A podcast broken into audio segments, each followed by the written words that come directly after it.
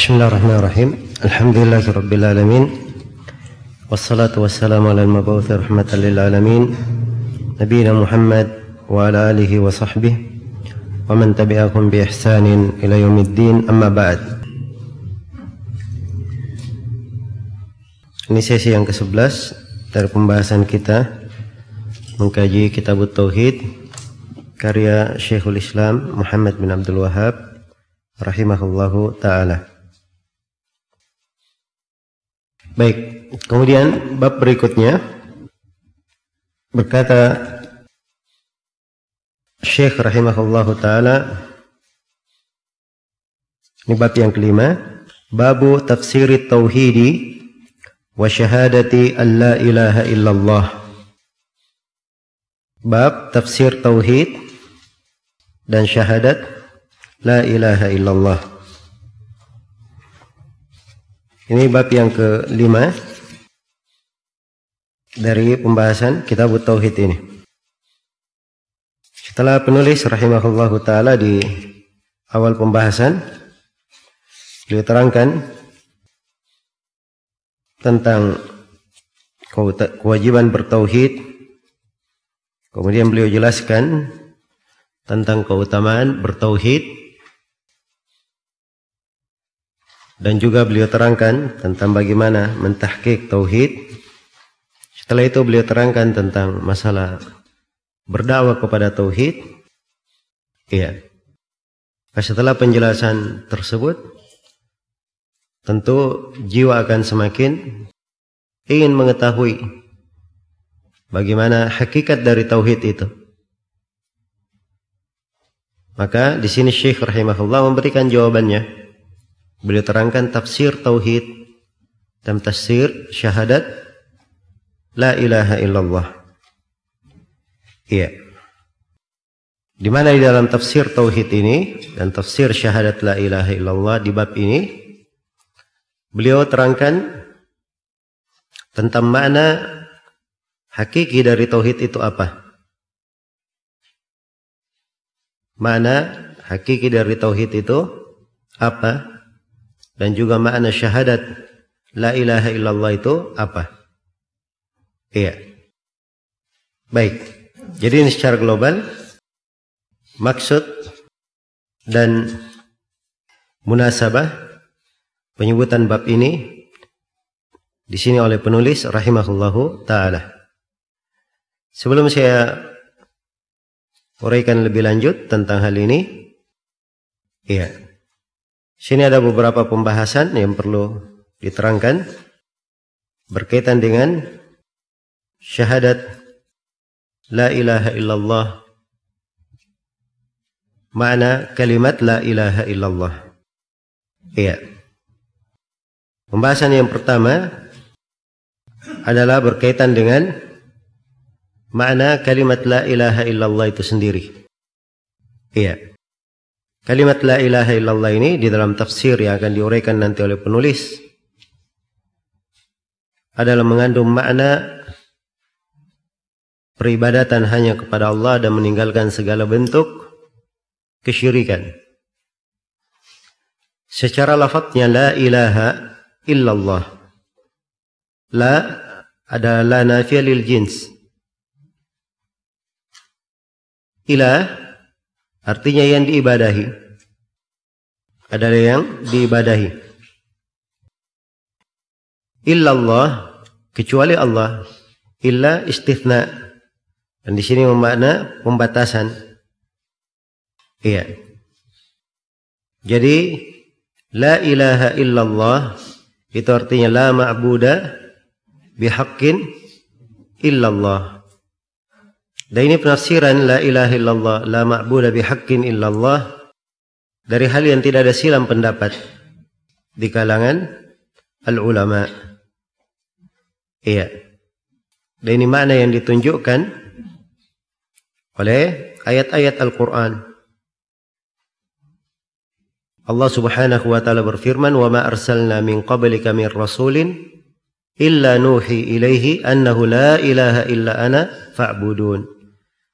Tidaklah kami mengutus sebelum engkau wahai Muhammad seorang rasul pun kecuali kami wahyukan kepada Rasul itu agar supaya menyampaikan firman Allah. Tidak ada yang berhak diibadahi kecuali aku. Maka beribadahlah kalian kepadaku. Menyembahlah kalian kepadaku. Ini perintah ya beribadah di akhir ayat dan juga ayat yang sudah berlalu walaqad ba'atna fi kulli ummatin rasula an i'budullaha wajidani wat tagut. Jadi ayat yang pertama tadi di surah Al-Anbiya setiap rasul diwahyukan kepadanya menyerukan la ilaha illallah. Kemudian di ayat di surah An-Nahl diterangkan bahawa setiap rasul diperintah untuk menyuruhkan ani'budullaha wajtani bittagut tidak ada yang berhak diibadahi kecuali uh, sembahlah Allah dan jauhilah tagut menunjukkan bahawa makna la ilaha illallah yaitu penyembahan hanya kepada Allah dan menjauhi apa? Tagut iya. Ini diantara adillah yang menunjukkan bahawa makna la ilaha illallah artinya maknanya la ma'budu bihaqqin illallah. Di antara adillah juga adalah hadis di dalam Musnad Imam Ahmad dan selainnya Nabi sallallahu alaihi wasallam berkata kepada kaum musyrikin, "Qulu la ilaha illallah tuflihu." Ucapkanlah la ilaha illallah kalian akan beruntung. Maka apa jawaban mereka? Aja'al al-alihata ilahan wahida? Inna hadha la syai'un ujab. Iya. Apakah Nabi Muhammad ini ingin menjadikan sesembahan-sesembahan itu cuma satu sesembahan saja? Sesungguhnya ini adalah perkara yang menakjubkan. Jadi orang-orang kafir Quraisy mereka pahami bahawa makna la ilaha illallah itu artinya peribadatan hanya kepada Allah semata dan harus berlepas diri dari segala yang diibadahi selain daripada Allah. Karena itu, mereka menyebut bahawa Nabi Muhammad ini ingin menjadikan yang disembah cuma sembahan yang satu saja. Dan inilah makna la ilaha illallah dipahami oleh orang yang mengerti bahasa Arab. Iya. Orang-orang kafir Quraisy yang paham bahasa Arab, mereka mengerti maknanya. Langsung mereka menjawab karena mereka menolak mereka menjawab aja'al al-alihata ilahan wahida inna hadha la syai'un ujab. Apakah Nabi Muhammad ini ingin menjadikan yang diibadahi cuma sembahan yang satu? Sungguh ini adalah hal yang menakjubkan. Iya. Dan Nabi Hud alaihi salam sama dengan Nabi Muhammad dan para nabi yang lainnya menyuruh kepada la ilaha illallah. Ketika Nabi Hud menyuruh kaumnya untuk beribadah hanya kepada Allah, apa jawaban kaumnya? Ajitana lina'budallaha wahdahu wa nadhara ma kana ya'budu aba'una? Apakah kamu datang untuk mengajak kami supaya kami beribadah hanya kepada Allah satu-satunya dan meninggalkan segala yang diibadahi oleh ayah-ayah kami? Ya. Perhatikan ya. Jadi kaum Nabi Hud juga memahami bahawa seruan Nabi Hud kepada kalimat la ilaha illallah adalah beribadah kepada Allah semata dan meninggalkan serta kafir terhadap segala yang diibadahi selain daripada Allah Subhanahu wa taala. Iya. Ini makna yang sangat jelas sekali ya. Makna yang sangat jelas dari uraian ayat-ayat Al-Quran. Kalau dilihat dari sisi bahasa dan penafsiran para ulama tentang makna Al-Ilah, makna Allah sudah berlalu ya, kita terangkan di awal pembahasan di uraian Basmalah. Ucapan Ibn Abbas, Allah dul uluhiyatil wal ubudiyah ala khalqihi ajma'in. Bahawa Allah artinya yang maha memiliki uluhiyah keberhakan untuk diibadahi wal ubudiyah ala khalqihi ajma'in terhadap seluruh makhluknya. Terhadap seluruh makhluknya. Iya. Baik. Dan di dalam tafsirnya Al-Qurtubi rahimahullahu taala ya, ketika menafsirkan la ilaha illallah menyebut la ilaha illallah beliau tafsirkan ay la ma'buda illa huwa. Artinya tidak ada yang berhak diibadahi kecuali dia. Ya. Dan Zamakhsyari walaupun dia Mu'tazilah di dalam keyakinan tapi memahami dan hujjah di dalam bahasa Arab Az-Zamakhsyari ketika menafsirkan kalimat ilah dia katakan bahawa itu adalah ismun yaqa'u ala kulli ma'budin bihaqqin aw bibatil. Thumma ghalaba 'ala al-ma'budi bihaqq. Bahawa ilah itu adalah penamaan yang tadinya dinamakan untuk setiap yang diibadahi dengan kebenaran atau dengan kebatilan. Kemudian penggunaan penggunaan ilah ini didominasikan terhadap yang diibadahi dengan kebenaran. Al-ma'bud bihaq. Iya. Baik.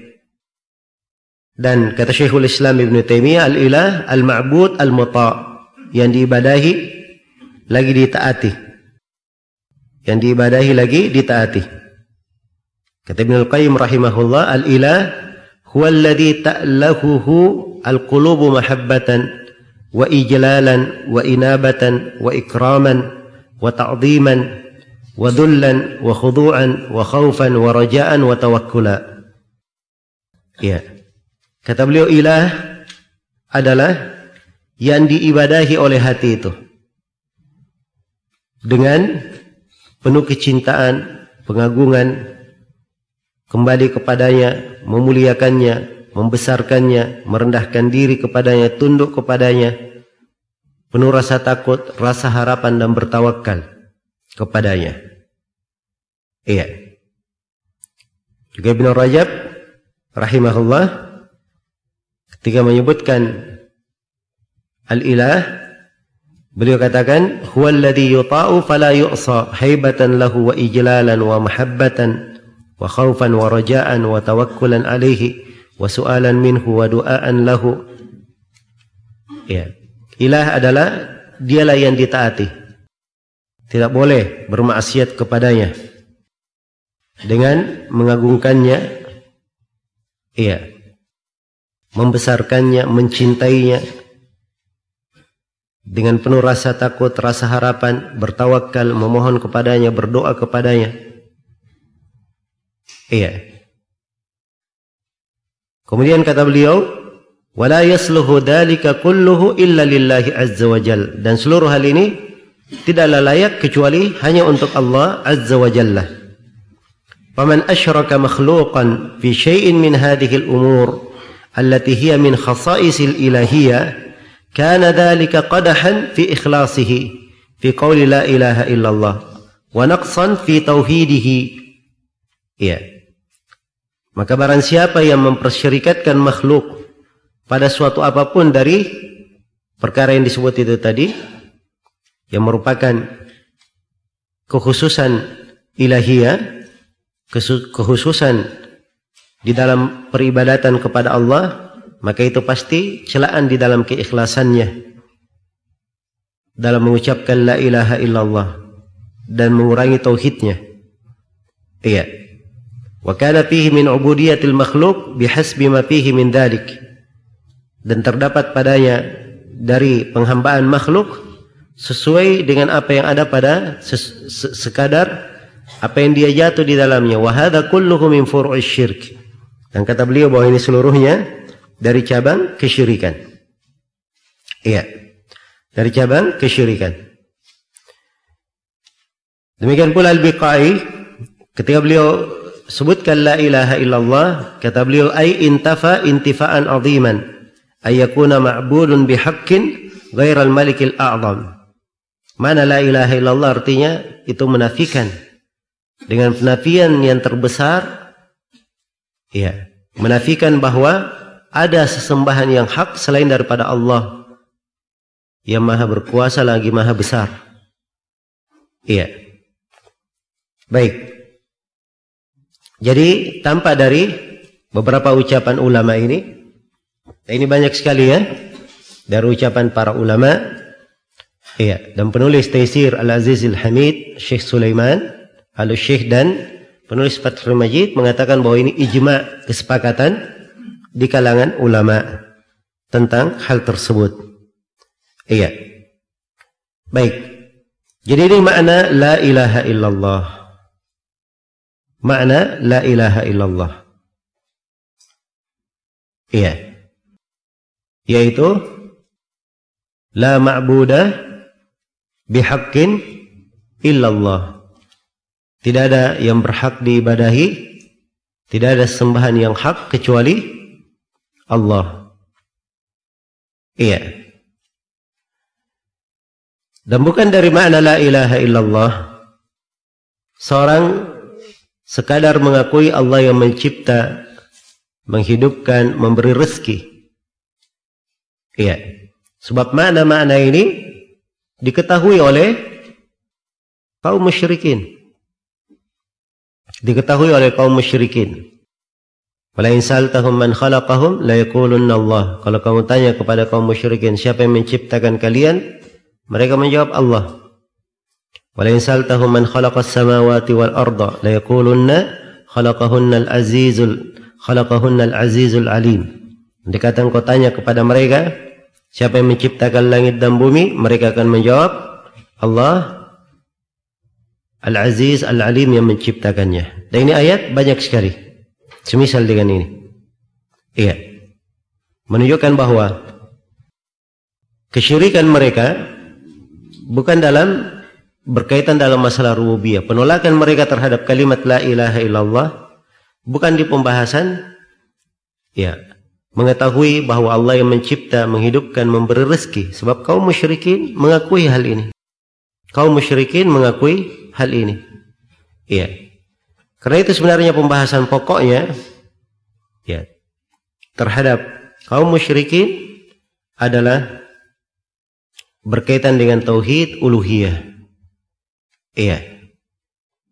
Karena itu kalau dikatakan kepada mereka la ilaha illallah, ucapkan la ilaha illallah, yastakbirun.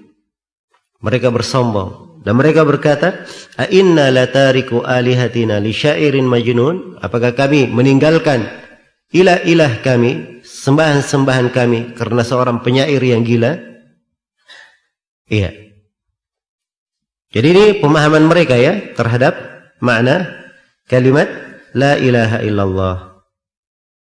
Jadi ini secara global tentang kandungan maknanya dari uraian ayat-ayat dan penulis nanti akan menjelaskan penafsiran yang lebih kuat tentang makna ini. Iya. Dan dari kalimat la ilaha illallah ada pembahasan yang kedua bahawa pada kalimat ini terdapat dua rukun. Ada an-nafyu dan al-ithbat. Ada penafian dan apa? Penetapan. An-nafyu wal ithbat. Ada dua hal. An-nafyu penafian yaitu pada kalimat la ilaha. Al-ithbat adalah penetapan yaitu pada kalimat apa? Illallah.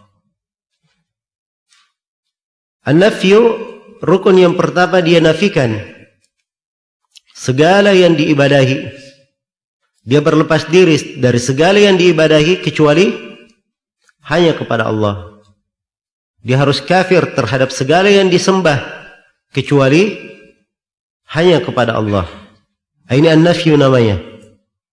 Ya, dan ini rukun dari la ilaha illallah. Yang kedua, dia harus tetapkan bahawa peribadatan hanya kepada Allah. Hanya kepada Allah. Iya ibadah hanya diberikan kepada Allah. Ini dua rukun. Tanpa dua rukun ini tidak akan benar kalimat La ilaha illallahnya. Kalau dia mengatakan Allah yang diibadahi, tapi dia juga beribadah kepada selain Allah, atau membenarkan peribadatan kepada selain Allah, maka ini belum mendatangkan kalimat La ilaha illallah. Belum melaksanakan kalimat la ilaha illallah. Tidak syah kalimat la ilaha illallahnya. Iya. Jadi sekali lagi ini dua rukun.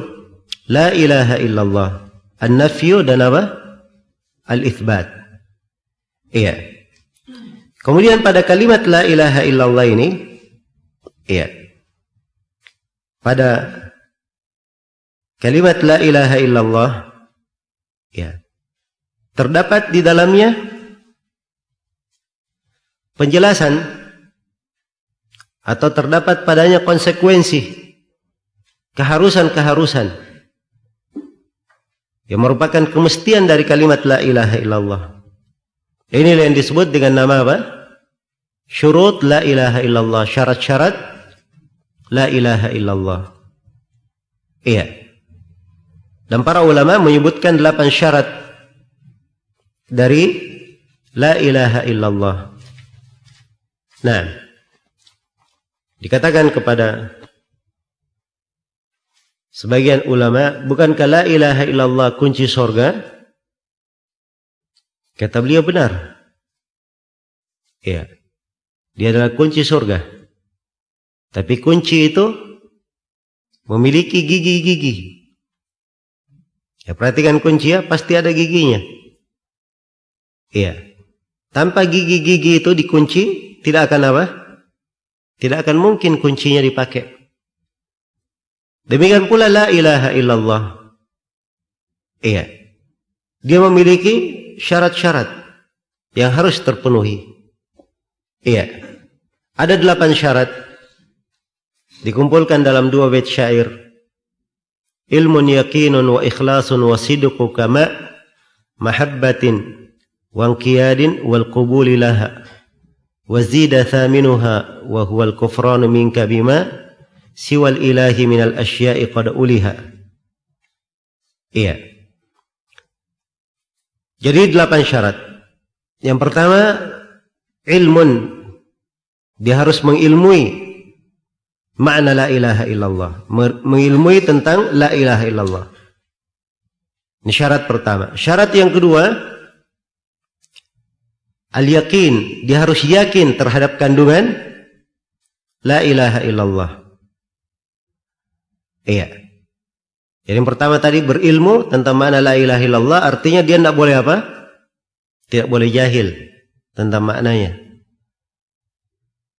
Dia yakin terhadap kandungan la ilaha illallah artinya tidak boleh apa? Hmm? Tidak boleh dia ragu. Iya. Kemudian yang ketiga ikhlas. Dia harus ikhlas dalam mengucapkan kalimat la ilaha illallah. Keikhlasan tidak boleh ada kesyirikan, tidak boleh ada riak. Iya. Kemudian yang keempat adalah apa? As-sidq. Dia jujur di dalam mengucapkannya. Iya. Secara lahir dan secara batin dia jujur. Dan kejujuran bertentangan dengan apa? kedustaan. Tidak boleh seorang dusta dalam mengucapkannya. Kemudian yang kelima, al-mahabbah. Dia wajib cinta terhadap kandungan la ilaha illallah.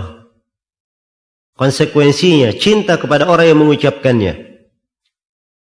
Dan kecintaan itu bertentangan dengan apa? Kebencian. Tidak boleh ada setitik pun kebencian pada kalimat la ilaha illallah. Kemudian yang keenam al-inqiyad keterikatan. Iya. Seorang yang mengucapkannya harus terikat dengan kalimat tersebut. Iya. Terikat dengan kalimat la ilaha illallah. Dan tidak boleh dia merasa dirinya bebas dalam hal itu. Kemudian yang ketujuh adalah al-qubul. Dia menerima kalimat la ilaha illallah tersebut. Iya. Menerima kalimat la ilaha illallah. Dan ini bertentangan dengan penolakan. Tak boleh ada penolakan apapun terhadap kalimat itu. Dia harus terima seluruh konsekuensinya keharusan di dalam kalimat la ilaha illallah. Dan yang kedelapan adalah kafir terhadap segala yang diibadahi selain daripada Allah. Syarat yang kedelapan. Iya. Baik, delapan syarat kita akan uraikan dalilnya satu persatu. Syarat yang pertama adalah apa tadi? Al-ilm. Dia mengilmui tentang makna la ilaha illallah, al-munafi lil jahl. Tidak boleh dia jahil terhadapnya. Nah, Ya, dia ilmui makna la ilaha illallah artinya la ma'budu bihaqqin illallah dan dia ilmui bahawa la ilaha illallah itu terkandung di dalamnya apa? Dua rukun, an-nafyu wal itsbat. Itu makna mengilmuinya. Iya. Dalil tentang kewajiban mengilmuinya adalah firman Allah fa'lam annahu la ilaha illallah. Berilmulah engkau ketahuilah tentang makna la ilaha illallah. Ketahuilah bahawa Allah la ilaha illallah. Tidak ada sembahan yang hak kecuali Allah. Dan juga firman Allah Subhanahu wa taala di surah Az-Zukhruf illa man syahida bil haqqi wa hum ya'lamun. Kecuali siapa yang mempersaksikan dengan kebenaran. Ya al-haq di sini adalah la ilaha illallah dia mempersaksikan la ilaha illallah itu Wahum ya'lamun dan mereka dalam keadaan mengetahuinya. Dan mereka dalam keadaan mengetahuinya. Ya, dan di dalam hadis Uthman bin Affan yang diriwayatkan oleh Imam Muslim, Rasulullah sallallahu alaihi wasallam bersabda, "Man mata wa huwa ya'lamu annahu la ilaha illallah dakhala al-jannah." Siapa yang meninggal dan dia mengetahui bahawa La ilaha illallah tidak ada yang berhak diibadahi kecuali Allah dakhala al-jannah dia akan masuk surga. Iya. Perhatikan ya, ini ayat-ayat dan hadis terdapat pensyaratan al-ilm. Harus dia memiliki ilmu tentang makna apa? La ilaha illallah. Dan makna la ilaha illallah telah kita terangkan tadi. Itu maknanya. Syarat yang kedua adalah apa? Al-yaqin. Iya. Tidak boleh ada keraguan, kebimbangan. Dan dalil wajibnya yakin adalah firman Allah Subhanahu wa taala, "Innamal mu'minuna alladziina aamanu billahi wa rasulihi tsumma lam yartabu wa jahadu bi amwalihim wa anfusihim fi sabilillahi ulaika humus shadiqun." Iya. Sungguhnya Orang-orang yang beriman itu adalah orang-orang yang beriman kepada Allah dan Rasulnya. Dan mereka tidak ragu. Mereka apa? Tidak ragu. Jadi syaratkan keyakinan, tidak boleh ada keraguan. Dan di dalam hadis ini terdapat sejumlah hadis dari Rasulullah sallallahu alaihi wasallam di dalam riwayat-riwayat Muslim. Iya. Ada yang bunyinya Asyhadu an la ilaha illallah wa anni rasulullah. La yalqa Allah bihima abdun ghayra syakkin fihima illa dakhala al-jannah kata Nabi aku bersaksi tidak ada yang berhak diibadahi kecuali Allah. Dan aku adalah rasul Allah. Ya. Tidaklah seorang hamba menghadap kepada Allah ia meninggal menghadap kepada Allah dengan membawa dua kalimat ini ghayra syakkin fihima dengan tidak ragu pada keduanya illa dakhalal jannah kecuali dia pasti masuk surga. Jadi syaratkan di sini gairah syakin, tidak boleh ragu.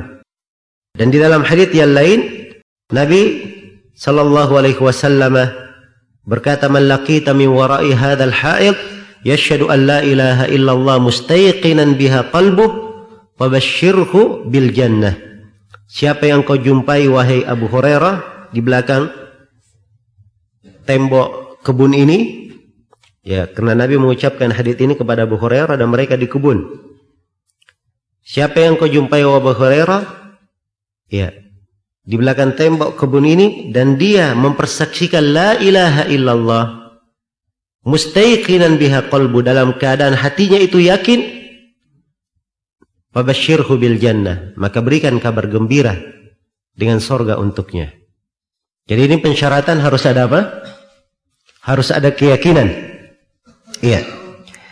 Kemudian syarat yang ke berapa? Yang ketiga, al-ikhlas. Dan keikhlasan bertentangan dengan apa? Kesyirikan dan riak. Ya, dalil keikhlasan adalah firman Allah, "Ala lillahi ad-dinul khalis." Ketahuilah bahwa hanya untuk Allah agama yang ikhlas. Dan di ayat yang lain Allah firman, "Wa ma umiru illa liya'budullaha mukhlishina lahud-din hunafa." Dan tidaklah mereka diperintah kecuali untuk beribadah kepada Allah dengan mengikhlaskan agama itu hanya untuknya hunafa sebagai orang-orang yang hanif orang-orang yang hanif yang menghadap kepada agama Allah condong kepada tauhid dan ia meninggalkan kesyirikan. Baik.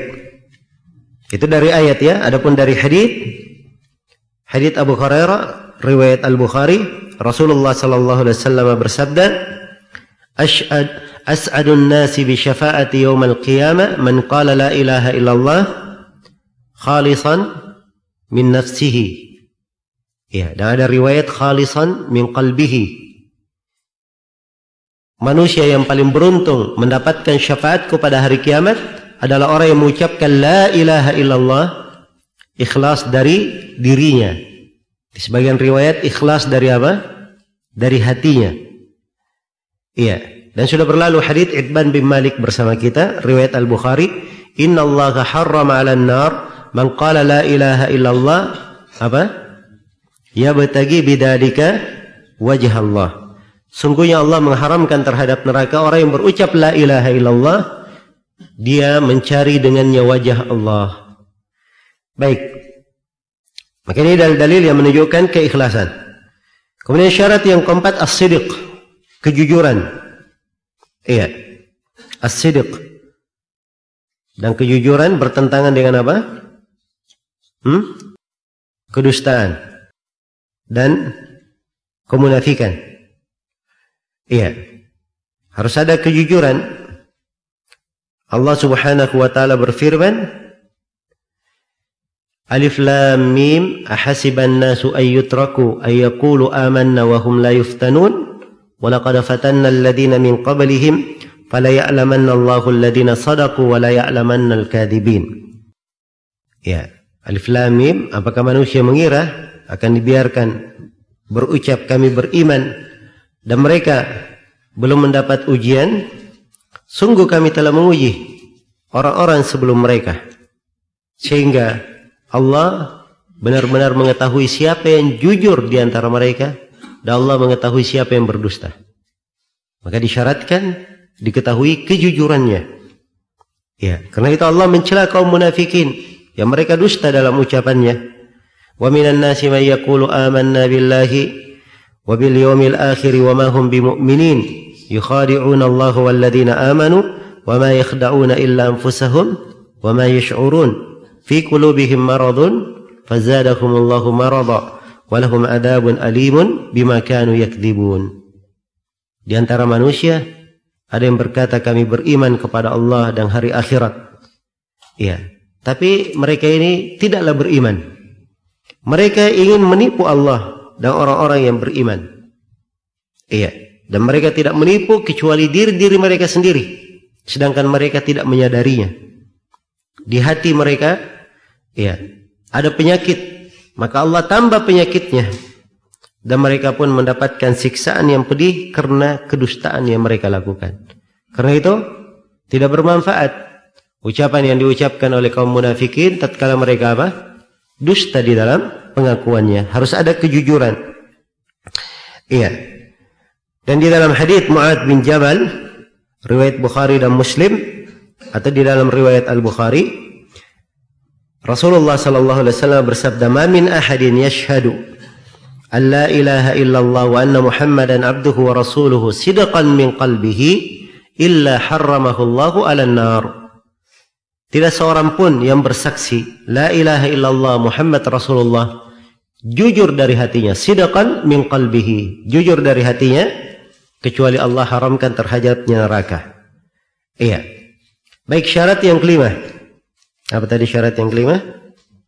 Hmm? Al-mahabbah. Kecintaan terhadap kalimat la ilaha illallah. Dia bergembira dengannya. Bahagia dengannya. Iya, dan tidak boleh ada kebencian. Nah, dan ini dalil akan disebutkan oleh penulis nanti. Yaitu firman Allah Subhanahu wa taala, "Wa minan nasi may yattakhidhu min dunillahi andada yuhibbunahum ka hubbillah." Walladzina amanu ashaddu hubban lillah. Di antara manusia ada yang menjadikan tandingan-tandingan selain daripada Allah. Mereka mencintai tandingan-tandingan itu seperti kecintaan mereka kepada Allah. Ini akhlaknya kaum musyrikin. Adapun orang yang beriman bagaimana akhlaknya? Walladzina amanu ashaddu hubban lillah. Adapun orang-orang yang beriman kecintaan terbesarnya adalah kepada Allah. Iya. Baik. Dan sifat orang-orang yang beriman diterangkan juga di dalam ayat yang lain ya ayyuhalladzina amanu may yartadda minkum an dinihi fasawfa ya'ti Allahu biqaumin yuhibbuhum wa yuhibbunah. Iya. Adillatin 'alal mu'minin a'izzatin 'alal kafirin yujahiduna fi sabilillahi wa la yakhafuna lawmata la'im. Wahai orang-orang yang beriman, siapa di antara kalian yang murtad dari agama? Jadi perhatikan ya, disebut murtad, berarti keluar dari Islam. Maka Allah akan datangkan satu kaum. Berarti kaum yang didatangkan ini kaum yang muslimin, bukan murtad. Di atas keislaman. Bagaimana ciri keislamannya? Iya. Yuhibbuhum wa yuhibbuna. Kaum ini Allah cinta kepada mereka dan mereka cinta kepada Allah. Menunjukkan bahawa kecintaan kepada Allah itu adalah syarat keimanan. Itu adalah syarat dari keimanan dan itu yang membenarkan kalimat La ilaha illallah. Karena itu dalam hadis Anas bin Malik riwayat Bukhari dan Muslim, Rasulullah sallallahu alaihi wasallam bersabda, "Thalathun man kunna fihi wajada bihinna halawatal iman." Ada tiga. Siapa yang tiga hal ini ada padanya, maka dia akan mendapatkan ya, manisnya keimanan. Ayakuna Allahu wa rasuluhu ahabba ilaihi mimma siwahuma. Yang pertama, hendaknya Allah dan Rasulnya yang paling dia cintai melebihi selain daripada keduanya. Ya. Wa yuhibbal mar'a la yuhibbuhu illa lillah. Yang kedua dia tidak cinta kepada seorang kecuali karena Allah. Ya. Yang ketiga wa ayakraha ayyuda fil kufri ba'da id anqadahu Allah minhu kama yakrahu ayyukdafa fin nar. Dia benci untuk kembali kepada kekafiran setelah Allah bebaskan dia dari kekafiran itu sebagaimana dia benci dilemparkan dalam neraka. Ya, maka ini perhatikan tiga hal yang disebut ya. Pertama, cintanya terbesar kepada Allah. Kemudian yang kedua, dia bangun kecintanya kepada kaum mukminin juga karena Allah. Kemudian yang ketiga, konsekuensi dari cinta. Kalau dia cinta kepada Allah, maka dia harus benci kepada kekafiran. Tiga hal semuanya disebutkan sebagai apa? Manisnya keimanan. Sebagai manisnya keimanan. Iya.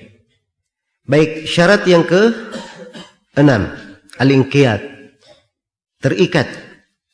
Yaitu terikat dengan hak-hak la ilaha illallah. Terikat dengan kewajiban-kewajibannya, konsekuensinya. Ini keterikatan. Karena Allah firman wa anibu ila rabbikum wa aslimu lah. Berinabalah kalian, kembalilah kalian semua kepada Rabb kalian dan berislamlah kepadanya tunduklah kepadanya dan Allah firman wa man yuslim wajahahu ila Allah wa huwa muhsin faqad istamsaka bil urwatil wuthqa. Siapa yang mengislamkan wajahnya kepada Allah dan dia adalah seorang yang muhsin berbuat baik sungguh dia telah berpegang dengan tali yang sangat kuat. Ya ingat ya akan datang nanti di syarat ke-8 kafir kepada tagut, beriman kepada Allah di juga disebut apa? Berpegang dengan tali yang kuat, al-urud al-wuthqa. Disebut berpegang dengan al-urwa al-wuthqa. Iya. Maka ini kesamaan. Di sini diperintah untuk terikat berserah diri. Nah, dan juga Allah firman fala fala wa rabbika la yu'minuna hatta yuhakkimuka fima shajara bainahum. ثم لا يجد في أنفسهم حرجا مما قضيت ويسلموا تسليما ya tidak demi Rabbmu sungguhnya mereka tidak beriman sampai mereka menjadikan engkau yang Nabi Muhammad sebagai hakim di antara mereka pada perkara-perkara yang mereka berselisih dalamnya. Kemudian mereka tidak menemukan di dalam diri mereka rasa berat terhadap keputusanmu dan mereka berserah diri dengan sebenar-benar penyerahan diri. Perhatikan ya keterikatan yang kuat seorang mukmin. Kalau dia benar kalimat la ilaha illallahnya, dia akan tunduk patuh terhadap segala perintah Allah dan perintah Rasulnya. Iya. Baik. Kemudian syarat yang ke berapa? Ketujuh. Al-qabul. Dia wajib menerimanya. Tidak boleh ada bentuk penolakan apapun. Iya, terhadap kalimat la ilaha illallah ini. Nah, karena itu iya. Kaum musyrikin mereka ini dianggap sebagai musyrikin. Ya, karena mereka kalau diajak mengucapkan la ilaha illallah bersombong dan meninggalkannya. Ya Allah berfirman innahum kanu idza qila lahum la ilaha illallah yastakbirun wa yaquluna a inna latariku alihatina li sya'irin majnun. Sungguhnya mereka kaum musyrikin itu ya orang-orang yang apabila dikatakan kepada mereka ucapkan la ilaha illallah yastakbirun mereka bersombong. Iya. Dan mereka berkata apakah kami akan meninggalkan sembahan-sembahan kami karena seorang penyair yang gila? Nah, baik. Jadi ini ayat menunjukkan bahawa kalimat la ilaha illallah konsekuensinya bagi siapa yang mengucapkannya dia harus menerima kandungannya secara keseluruhan. Tidak boleh ada penolakan dalam bentuk apapun. Iya. Baik. Kemudian syarat yang keberapa? Kedelapan. Dia harus kafir terhadap segala yang diibadahi selain Allah. Ini berdasarkan firman Allah, Fid din, qad tabayyana ar-rusydu minal ghayy. Faman yakfur bit-taghuti wa yu'min billah, faqad istamsaka bil 'urwatil wuthqa lam fisama laha. Wallahu sami'un alim. Iya. La ikraha fid din, tidak ada paksaan dalam agama. Iya. Maksudnya, tidak ada paksaan dalam agama, Karena kaum musyrikin itu diberikan tiga pilihan. Disuruh masuk Islam. Kalau dia tidak mau, suruh bayar jizyah. Kalau dia tidak mau, diperangi. Dan dipaksa dia masuk Islam. Kalau dia milih yang kedua, silahkan. Dia tidak pilih yang kedua, diperangi. Iya. Baik. Tidak ada paksaan dalam agama. Qad tabayyana ar-rusydu minal ghayy. Itu makna ya la ikraha fid din. Sebab ini banyak disalahpahami. Apalagi orang-orang yang menyerukan mempersamakan agama. Ini ayat paling banyak dia pakai. Iya. Katanya tidak boleh paksa orang beragama. Kalau dia mau Nasrani, Nasrani biarkan saja. Sama saja. Iya. Perhatikannya bagaimana? Orang-orang yang mengikuti hawa nafsu. Di dalam beragama. Diambil sepotong ayat, dia tinggalkan ayat yang lainnya. Coba kalau dia baca kelanjutan ayat. Kelanjutan ayatnya apa? Qad tabayyana ar-rusydu minal. Sudah tampak jelas perbedaan jalan petunjuk dan jalan kesesatan. Ya sudah dibedakan. Ada jalan petunjuk, jalan sesat. Bukan dikatakan semuanya benar. Ya. Kemudian kelanjutan ayat lebih tegas lagi. Faman yakfur bit-taghut wa yu'min billah. Siapa yang kafir kepada tagut dan dia beriman kepada Allah. Maka distamsaka bil urwatil wuthqa. Maka sungguh dia telah berpegang dengan tali yang sangat kuat lam fisamalah tidak akan terputus. Jelas ya? Ya, karena itu ini kaidah disebut oleh Syekhul Islam Ibn Taimiyah dan selainnya bahwa siapa saja dari ahlul bidah berdalilkan dengan dalil pasti di dalam dalil yang dia pakai ada bantahan untuk dia sendiri. Ada bantahan untuk apa? Untuk dia sendiri. Iya. Baik. Jadi ini delapan syarat dari syarat apa? La ilaha illallah. Iya. Kalau kita sudah paham ini dengan baik, ya. Inilah yang dimaksud dengan la ilaha illallah. Konsekuensi maknanya, dua rukunnya dan tujuh syaratnya atau delapan dari syarat la ilaha illallah. Baik. Dan di sini penulis dalam bab ini Beliau akan menjelaskan tafsir la ilaha illallah ini yang dalam uraian beliau mempertegas banyak hal. Beliau pertegas maknanya, beliau pertegas rukunnya, beliau pertegas syarat-syaratnya karena beliau akan bawakan ayat ya yang menyinggung sebagian syarat la ilaha illallah. Dan beliau pertegas penafsiran la ilaha illallah hakikatnya apa? Ya.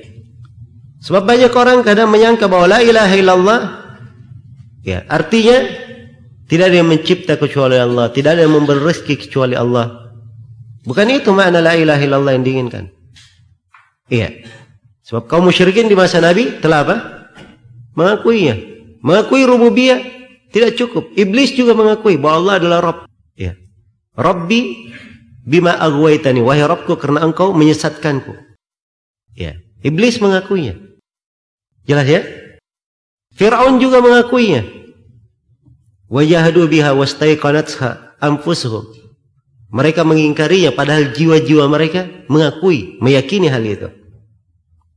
Meyakini hal tersebut. Iya. Jadi dalam hal ini tidak ada perbedaan. Iya. Bukan ciri yang membedakan antara seorang muslim dan selain muslim. Tapi yang membedakan di dalam masalah apa? Di dalam masalah pengakuan ibadah hanya kepada Allah dan kafir kepada segala yang dibadahi selain daripada Allah. Iya. Ini pokok perkara yang hendaknya dipahami. Baik. Kita baca hadis yang atau ayat yang pertama yang akan disebut oleh Syekh rahimahullah taala di dalam pembahasan ini. Iya. Kata beliau rahimahullah taala wa qaulullah ta'ala ulaika alladziina yad'una yabtaguna ila rabbihimul wasilata ayyuhum aqrab al-ayah Iya.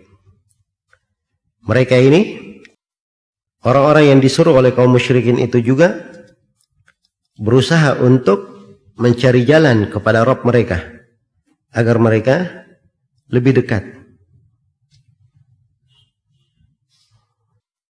Baik, itu ayatnya ya. Potongan ayat dan Syekh di sini berkata al-ayat artinya lanjutkan ayatnya. Ya, kalau kelengkapan ayatnya Ulaika alladhina yad'una yabtaguna ila rabbihimul wasilata ayyuhum aqrab wa yarjuna rahmatahu wa yakhafuna 'adabah.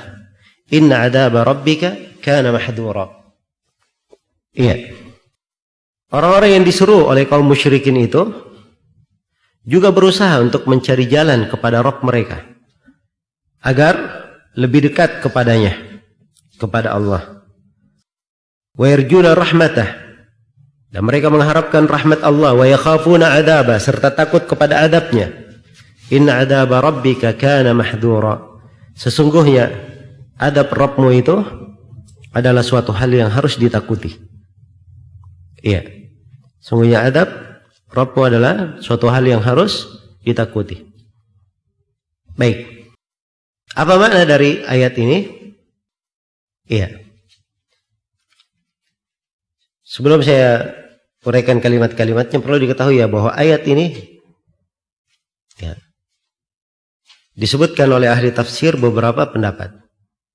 Ada yang mengatakan bahwa ayat ini kaitannya dengan sekelompok jin. Sekelompok jin ini dulunya disembah, diibadahi oleh kaum musyrikin. Diibadahi oleh kaum musyrikin. Iya. Kemudian jin-jin tersebut masuk Islam. Dan orang-orang yang menyembahnya tidak tahu bahawa mereka sudah masuk Islam.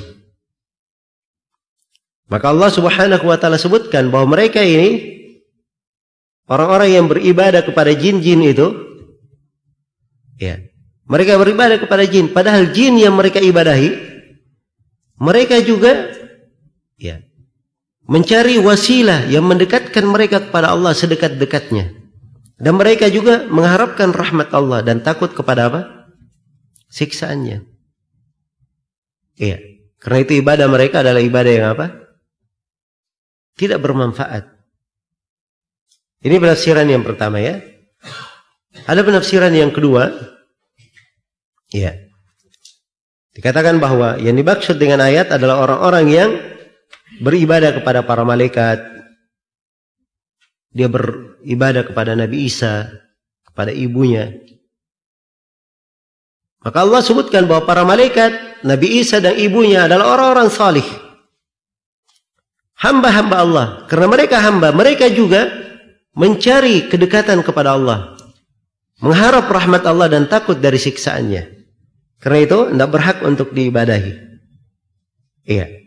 Ini dua, dua penafsiran memperjelas ya, makna ayat. Memperjelas makna dari ayat ini. Iya. Walaupun ada penafsiran-penafsiran yang lain, tapi itu dekat ya dengan dua penafsiran yang telah kita sebutkan. Baik, di dalam ayat dikatakan ulaikal ladina yad'un. Mereka itulah orang-orang yang berdoa. Di sini doa disebut ya. Iya. Dan yang dimaksud adalah ibadah. Karena sudah berlalu kita sebutkan bahwa doa terbagi berapa? Terbagi dua, doa ibadah dan doa masalah. Iya. Ya betaguna Ya betaguna artinya mencari. Ila rabbihimul wasilah. Dia mencari kepada Rabbnya al-wasilah. Al-wasilah adalah sebuah ketaatan dan ibadah yang mereka harapkan mendekatkan dirinya kepada Allah Subhanahu wa taala. Itu al-wasilah. Ya, wa yarjuna rahmatah. Dan mereka mengharapkan rahmat. Ya. Allah Subhanahu wa taala tidak mengharapkan apa? Hal yang lainnya dari siapapun. Mereka hanya mengharap kepada Allah. Wa yakhafuna adabah. Dan mereka juga takut kepada adab Allah Subhanahu wa taala. Baik dari sini tampak sudah ya. Mana dari ayat ini?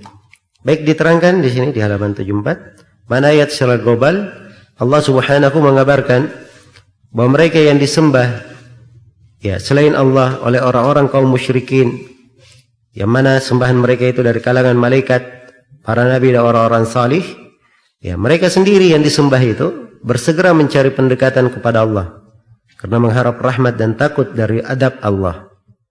Kalau keadaan mereka seperti itu berarti mereka termasuk dalam kategori hamba-hamba Allah. Maka maka bagaimana bisa mereka disembah bersama Allah taala sementara mereka sendiri sibuk dengan diri mereka berdoa dan berusaha untuk mendekatkan diri kepada Allah Subhanahu wa taala dengan beribadah kepadanya. Iya. Ini jelas ya mana dari ayat ini. Baik, apa hubungan ayat dengan bab ini? Iya. Apa hubungannya? Ayat ini menunjukkan tentang makna tauhid dan makna syahadat la ilaha illallah. Ya, bahwa tauhid itu syahadat la ilaha illallah adalah meninggalkan segala kebiasaan kaum musyrikin. Yang kaum musyrikin ini mereka berdoa kepada para nabi, orang-orang salih. Iya. Meminta syafaat dari mereka. Nah. Jadi terangkan bahawa Kebiasaan kaum musyrikin ini beribadah kepada, berdoa kepada para nabi orang-orang salih ini dari kesyirikan, perbuatan syirik akbar yang wajib ditinggalkan. Mereka juga hamba-hamba Allah beribadah kepada Allah. Tidak patut untuk disembah, diibadahi. Iya. Maka ini menunjukkan bahawa syahadat sekadar dia ucapkan tidak cukup. Harus ada konsekuensinya. Dia wajib meninggalkan dari kebiasaan kaum musyrikin berdoa kepada selain Allah, berdoa kepada para nabi, orang-orang salih. Iya. Dia harus kafir terhadap segala yang diibadahi kecuali Allah Subhanahu wa taala. Iya. Baik, jelas ya sisi pendalilan penulis rahimahullahu taala dari ayat. Jadi tafsir tauhid dari ayat ini sangat terang. Iya. Sangat terang. Allah jelaskan di sini tentang hakikat ibadah dari kaum musyrikin. Iya. Baik kalau kita baca ayat sebelumnya ya. Qul ud'u alladziina za'amtum min duni fala yamlikuna kashfa ad-durri ankum wala tahwila. Katakanlah, berdoalah kalian, beribadahlah kalian kepada siapa yang kalian sangka selain daripada Allah. Mereka tidak akan mampu untuk menghilangkan bahaya dan tidak mampu mengganti bahaya itu. Nah, baru disebutkan ayat. Ulaika alladziina yad'una mereka yang mereka seru itu, orang-orang yang mereka ibadahi itu sebenarnya mereka juga hamba-hamba Allah. Ya. Para malaikat yang mereka ibadahi orang-orang salih ataupun yang diibadahi adalah jin yang sudah masuk Islam. Mereka semuanya juga hamba-hamba Allah. Mereka bertawassul kepada Allah cari wasilah yang mendekatkannya. Mereka mengharap rahmat Allah dan takut kepada siksaannya. Iya. Takut kepada siksaannya. Kalau begitu, karena mereka tidak layak diibadahi, ya. Maka dari konsekuensi keimanan harus kafir terhadap segala yang diibadahi selain daripada Allah. Ya, dan inilah makna la ilaha illallah, makna syahadat la ilaha illallah. Dan itulah tauhid. Meninggalkan segala yang dilakukan oleh kaum musyrikin sebagaimana yang diterangkan dalam ayat ini. Yang mana kebiasaan mereka beribadah kepada para nabi orang-orang salih mengambil syafaat dari mereka mencari kedekatan. Iya. Dan ini semuanya dari kesyirikan yang wajib seorang itu kafir terhadapnya berlepas diri terhadapnya. Dan inilah makna dan penafsiran apa la ilaha illallah baik faedah dari ayat yang pertama bantahan terhadap orang-orang yang berdoa kepada para wali dan orang-orang salih untuk menghilangkan bahaya dan memperoleh manfaat. Karena mereka yang disuruh tidak kuasa menolak bahaya dan mendatangkan manfaat bagi dirinya sendiri. Maka bagaimana bisa dia melakukan hal tersebut untuk orang lain? Ini pelajaran yang sangat berharga ya.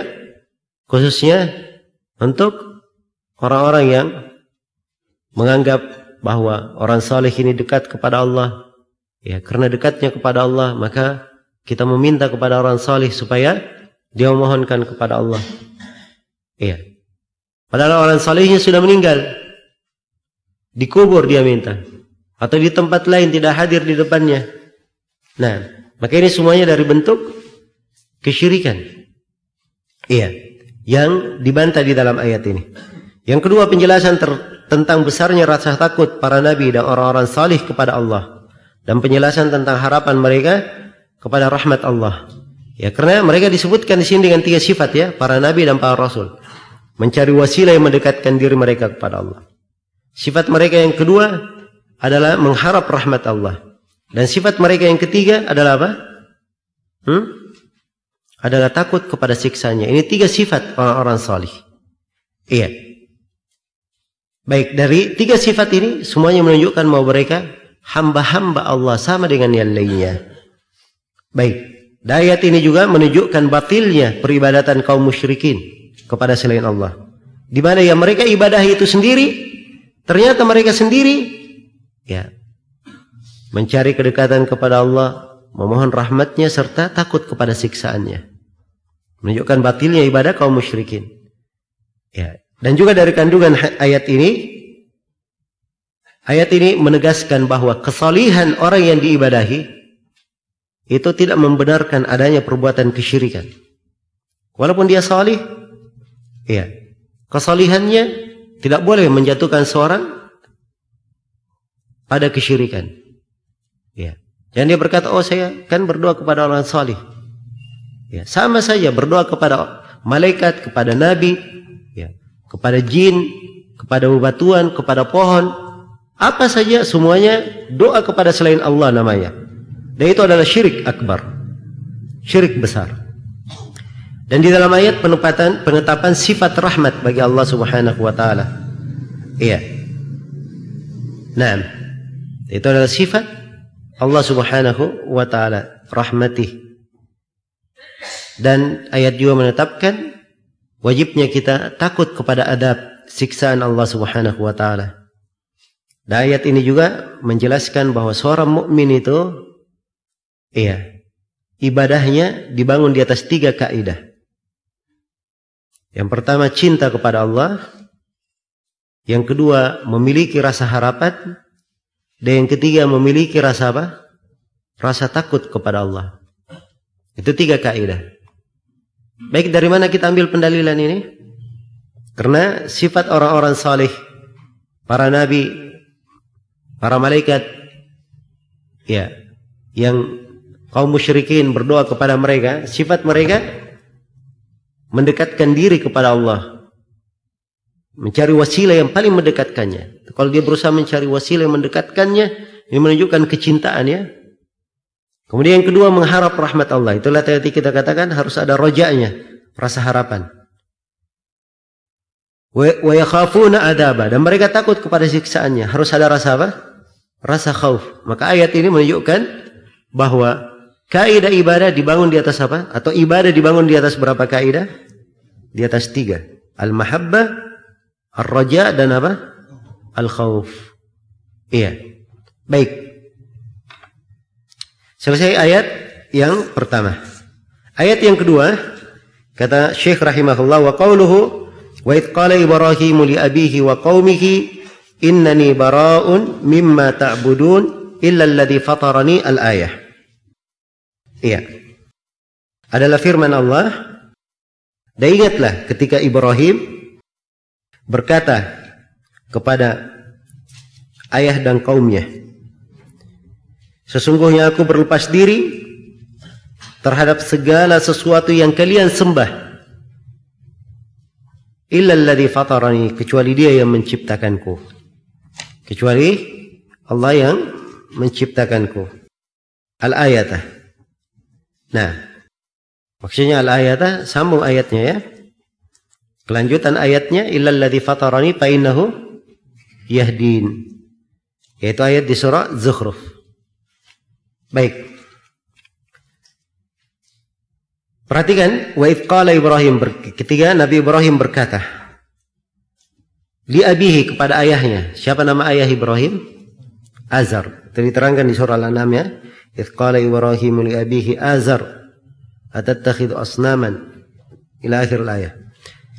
Ya, kata beliau li abihi wa qaumihi kepada ayahnya dan kaumnya innani bara'un sesungguhnya aku berlepas diri baraun bermana mutabarri ya dia berlepas diri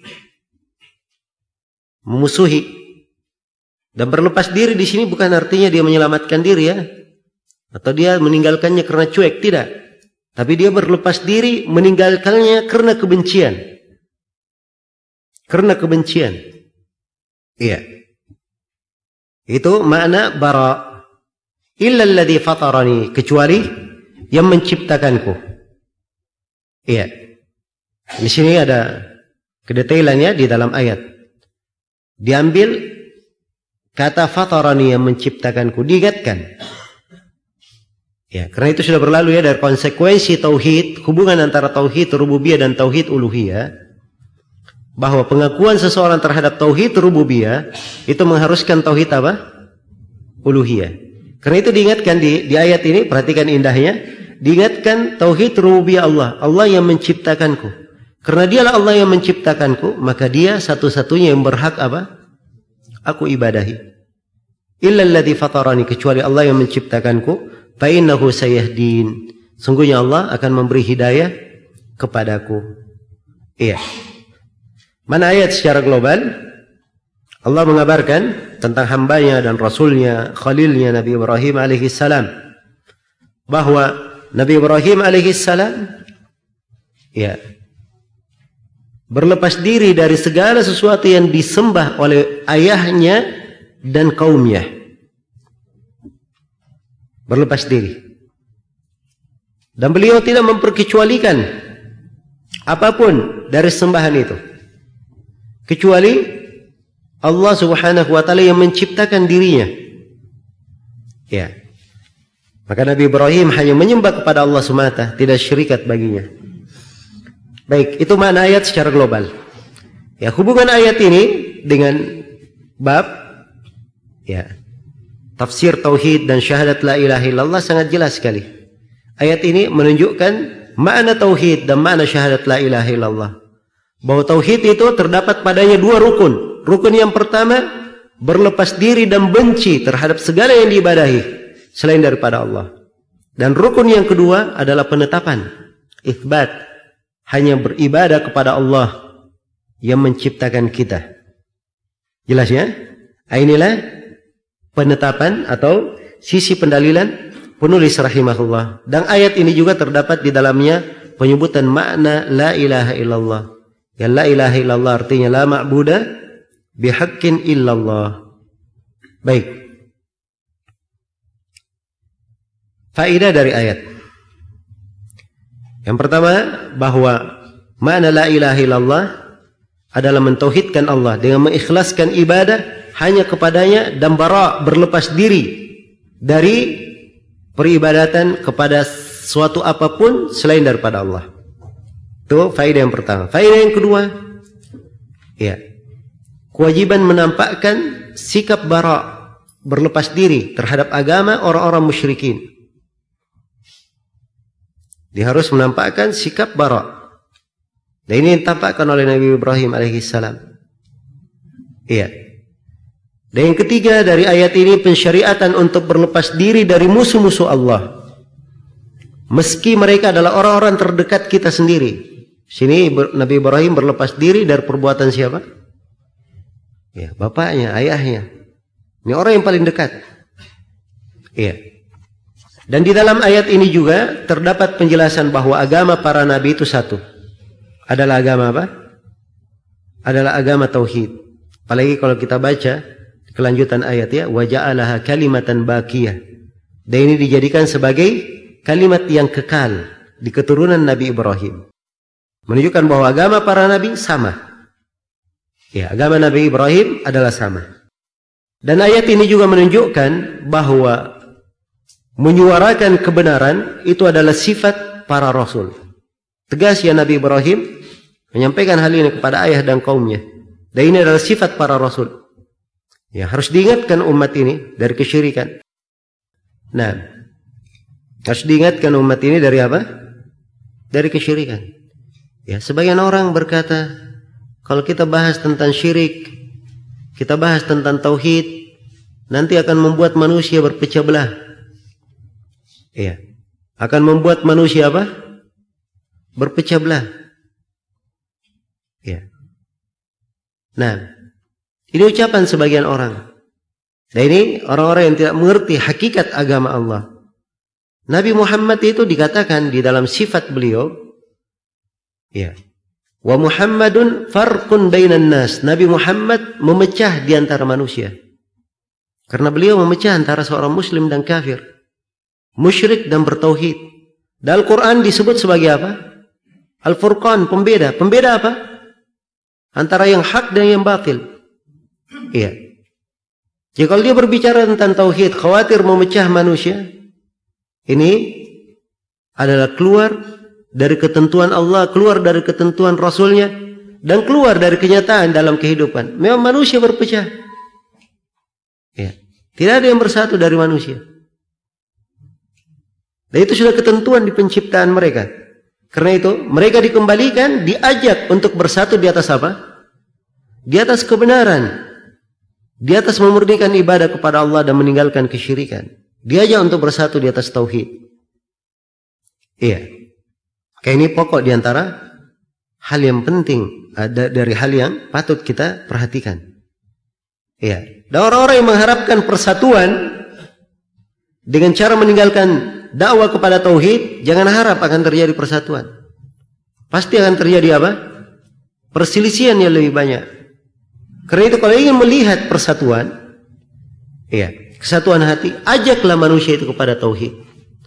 Ajaklah manusia itu kepada tauhid. Bersatu di atas tauhid itu. Dan itulah perintah Allah wa atasimu bihablillahi jami'an wa la tafarraqu. Berpegang teguhlah kalian semua di atas tali Allah dan jangan kalian bercerai-berai. Harus di atas tali Allah. Iya. Dan tidak boleh bercerai-berai di atas hal tersebut. Baik. Kemudian di antara kandungan ayat ini adalah kewajiban berlepas diri dari kesyirikan. Ya, kewajiban berlepas diri dari kesyirikan. Juga di antara kandungan dari ayat ini penjelasan bahawa kaum Nabi Ibrahim mereka menyembah Allah tetapi mereka juga berbuat kesyirikan mempersekutukan Allah di dalam penyembahan. Ya. Sebab Nabi Ibrahim mengatakan seluruh yang kalian sembah kecuali Allah yang menciptakanku. Berarti di antara yang mereka sembah juga Allah. Hanya saja mereka menyembah kepada Allah tapi menyembah juga kepada selain Allah. Bersama dengan itu Nabi Ibrahim alaihissalam mengumumkan permusuhannya kepada mereka. Dan inilah tauhid. Iya, inilah tauhid. Karena itu jangan tertipu dengan ucapan kaum musyrikin yang datang ke kuburan berdoa, meminta hajatnya kepada penghuni kubur, berbuat berbagai kesyirikan. Setelah itu dia katakan, oh kami ini bukan musyrik. Kami solat lima waktu. Hah? Kami solat lima waktu. Kami hadir bersama kaum muslimin di solat id. Kami puasa di bulan Ramadan. Kami juga haji. Ya. Kami juga haji. Adanya sebagian bentuk ibadah. Iya. Yang dilakukan oleh kaum musyrikin. Sepanjang mereka berbuat kesyirikan. Hukumnya sama. Innani bara'un mimma ta'budun. Sungguhnya aku berlepas diri dari segala yang kalian ibadahi kecuali Allah. Jelas ya? Maka ini tafsir yang sangat agung ya dari tauhid ini. Hal yang sangat indah dan di akhir ayat terdapat dalil bahwa hidayah taufik itu hanya milik Allah Subhanahu wa taala. Hanya Dia yang memberi hidayah. Tapi hidayah taufik dan apa? ilham. Iya. Adapun hidayah ad-dalal wal irsyad Nabi sallallahu alaihi wasallam dan orang-orang yang beriman juga menjadi sebab manusia itu mendapat hidayah. Baik. Selesai sudah ayat yang kedua. Kemudian ayat yang ketiga. Ya. Kata penulis rahimahullah wa qauluhu ta'ala dan firman Allah ta'ala ittakhadu ahbarahum wa ruhbanahum arbaban min dunillah. Firman Allah ta'ala mereka menjadikan orang-orang alim dan rahib-rahib mereka sebagai rob-rob selain daripada Allah. Iya. Al-ayah. Kelanjutan ayatnya. Ya. Wal Masih bin Maryam. Saya baca dari awal ayat ya. Ittakhadu ahbarahum wa ruhbanahum arbaban min dunillahi wal Masih bin Maryam. Wa ma umiru illa liya'budu ilahan wahida. La ilaha illahu subhanahu amma yushrikun. Iya. Dan firman Allah Ta'ala mereka menjadikan orang-orang alim dan rahib-rahib mereka sebagai rob-rob selain Allah. Juga mereka menyembah Al-Masih, putra Maryam. Padahal mereka tiada lain diperintah kecuali hanya untuk beribadah kepada Allah. Iya. Sembahan yang satu. Ilah yang satu. Iya. Yang tidak ada sembahan yang berhak diibadahi kecuali dia. La ilaha illahu. Subhanahu amma yushrikun. Maha suci Allah terhadap segala kesyirikan yang mereka lakukan. Nah, ini ayat di antara ayat yang dibawakan oleh penulis di sini untuk menafsirkan tauhid dan syahadat la ilaha illallah. Ittakhadu. Ini perbuatannya siapa? Orang-orang Yahudi dan Nasara ya. Karena itu disebut al-habr dan disebut rahib. Iya. Dari kalangan orang-orang Yahudi dan Nasara. Mereka menjadikan orang-orang alimnya dan rahib-rahibnya. Ya. Ahbarahum. Ini ulamanya ya. Ahbar itu habr. Maksudnya orang yang berilmunya di kalangan mereka. Waruhbanahum. Itu rahib. Rahib itu artinya ahli ibadahnya di kalangan mereka. Arbaban min dunillah. Sebagai rob-rob dari selain Allah. Di sini Rob bermana apa? Bermana makbud. Dijadikan sebagai Rob yang disembah selain daripada Allah. Iya. Wal Masih bin Maryam. Demikian pula mereka menjadikan Nabi Isa alaihi salam ya, sebagai Rob yang mereka ibadahi, yang mereka beribadah kepada Nabi Isa. Kemudian Allah terangkan ya bantahan terhadap mereka wama umiru illa liya'budu ilahan wahida. Padahal mereka tidak diperintah kecuali hanya beribadah kepada sembahan yang satu. La ilaha illahu. Kemudian Allah tegaskan tidak ada yang berhak disembah kecuali dia. Subhanahu amma yusyrikun dan Allah tegaskan lagi dengan mensucikan dirinya. Maha suci Allah dari kesyirikan yang mereka lakukan. Iya Baik, mana ayat secara global? Allah Subhanahu wa taala mengabarkan tentang orang-orang Yahudi dan Nasara. Ya. bahwa mereka meminta nasihat kepada tokoh-tokoh mereka dari kalangan ulama dan ahli ibadah dan mereka juga menaati para ulama dan ahli ibadah itu dalam hal penghalalan segala sesuatu yang Allah haramkan dan pengharaman segala sesuatu yang Allah halalkan. Nah, dengan demikian mereka telah mendudukkan ulama dan ahli ibadah mereka sebagai Rabb yang memiliki kekhususan dalam penghalalan dan pengharaman sebagaimana orang-orang Nasara menyembah Nabi Isa alaihi salam yang mengatakan dan mereka mengatakan bahwa Isa itu adalah anak Allah. Iya. Jelas ya? Mereka mencampakkan kitab Allah. Padahal di dalam kitab Allah diperintah. Ya. Untuk tidak menyembah kecuali sembahan yang satu saja. Hanya menyembah kepada Allah semata. Karena itu, Allah Subhanahu wa taala tegaskan bahwa tidak ada yang berhak diibadahi kecuali Dia dan Allah Subhanahu wa taala sucikan dirinya dari segala kesyirikan yang mereka lakukan. Nah, ini mana ayat ya? Secara apa namanya? Uh, jelas. Baik. Apa hubungan ayat dengan bab ini? Ya hubungannya sangat jelas sekali. Ayat ini menunjukkan makna tauhid dan makna la ilaha illallah. Makna tauhid dan makna la ilaha illallah. Perhatikan. Orang-orang Yahudi, orang-orang Nasara, ketaatannya kepada alimnya dan ahli ibadahnya luar biasa. Mereka taat dalam segala hal. Dalam penghalalan dan dalam apa? Pengharaman. Ya. Penghalalan, pengharaman. Ya, kalau sudah dikatakan sudah dosamu dihapus, Hah? Semuanya dia taati. Jadi kalau ingin dihapuskan dosa, datang saja ke ahli ibadah mereka. Iya. Baik.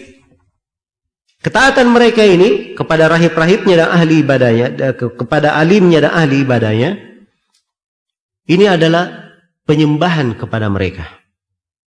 Maka Syekh di sini menerangkan dari mana tauhid dan makna syahadat la ilaha illallah iya seorang wajib untuk mengesahkan Allah di dalam ketaatan dan wajib untuk mengikuti Nabi Muhammad sallallahu alaihi wasallam di dalam syariat. Karena siapa yang taat kepada Nabi Muhammad artinya dia telah taat kepada siapa? Kepada Allah mayyuti'ir rasul faqad ata Allah Allah berfirman siapa yang taat kepada Rasul maka sungguh dia telah taat kepada Allah. Jadi penekanan ya yang disebut oleh Syekh di sini hubungannya dengan makna dan tafsir la ilaha illallah. Kalau dia berucap la ilaha illallah, konsekuensinya dia hanya taat kepada Allah. Demikian pula dia taat kepada Rasul sebab ketaatan kepada Rasul itu artinya ketaatan kepada Allah. Jelas ya? Inilah makna dari tauhid dan makna la ilaha illallah. Karena itu beliau bawakan ayat ini di mana Allah mencela orang-orang Yahudi dan Nasara yang menjadikan orang-orang alim mereka, rahib-rahib mereka sebagai sembahan rob-rob yang diibadahi selain daripada Allah. Demikian pula orang-orang Nasara menjadikan Nabi Isa sebagai yang disembah selain daripada Allah Subhanahu wa taala. Baik. Sekiranya jelas ya? Ya. Fawaid dari ayat kandungan pelajaran dari ayat. Yang pertama bahawa termasuk makna tauhid dan syahadat la ilaha illallah menaati Allah dalam penghalalan dan apa? Pengharaman. Ini faedah yang paling besarnya yang kita petik. Ini sisi pendalilan penulis. Jadi makna tauhid dan syahadat la ilaha illallah artinya taat kepada Allah dalam penghalalan dan apa? Pengharaman. Yang kedua barang siapa yang menaati makhluk dalam menghalalkan yang haram atau mengharamkan yang halal berarti dia telah menjadikan makhluk itu sebagai sekutu bagi Allah. Iya. Sebagai sekutu bagi Allah. Nah. Jelas ya dan ini tauhid yang sangat kuat bagi seorang hamba. Ini akan datang bab khusus ya karena masalah ketaatan ini iya syirik dalam ketaatan bagaimana bentuknya akan diketerangkan khusus oleh syekh nanti. Sebab ini pokok di dalam masalah juga. Ya. Dan kadang seorang tidak sadar jatuh dalam kekeliruan dalam hal yang seperti ini. Seperti sebagian orang bertanya kepada ulama, dia terima saja seluruh yang diucapkan walaupun apa? Tidak ada dalilnya. Walaupun tidak ada dalilnya.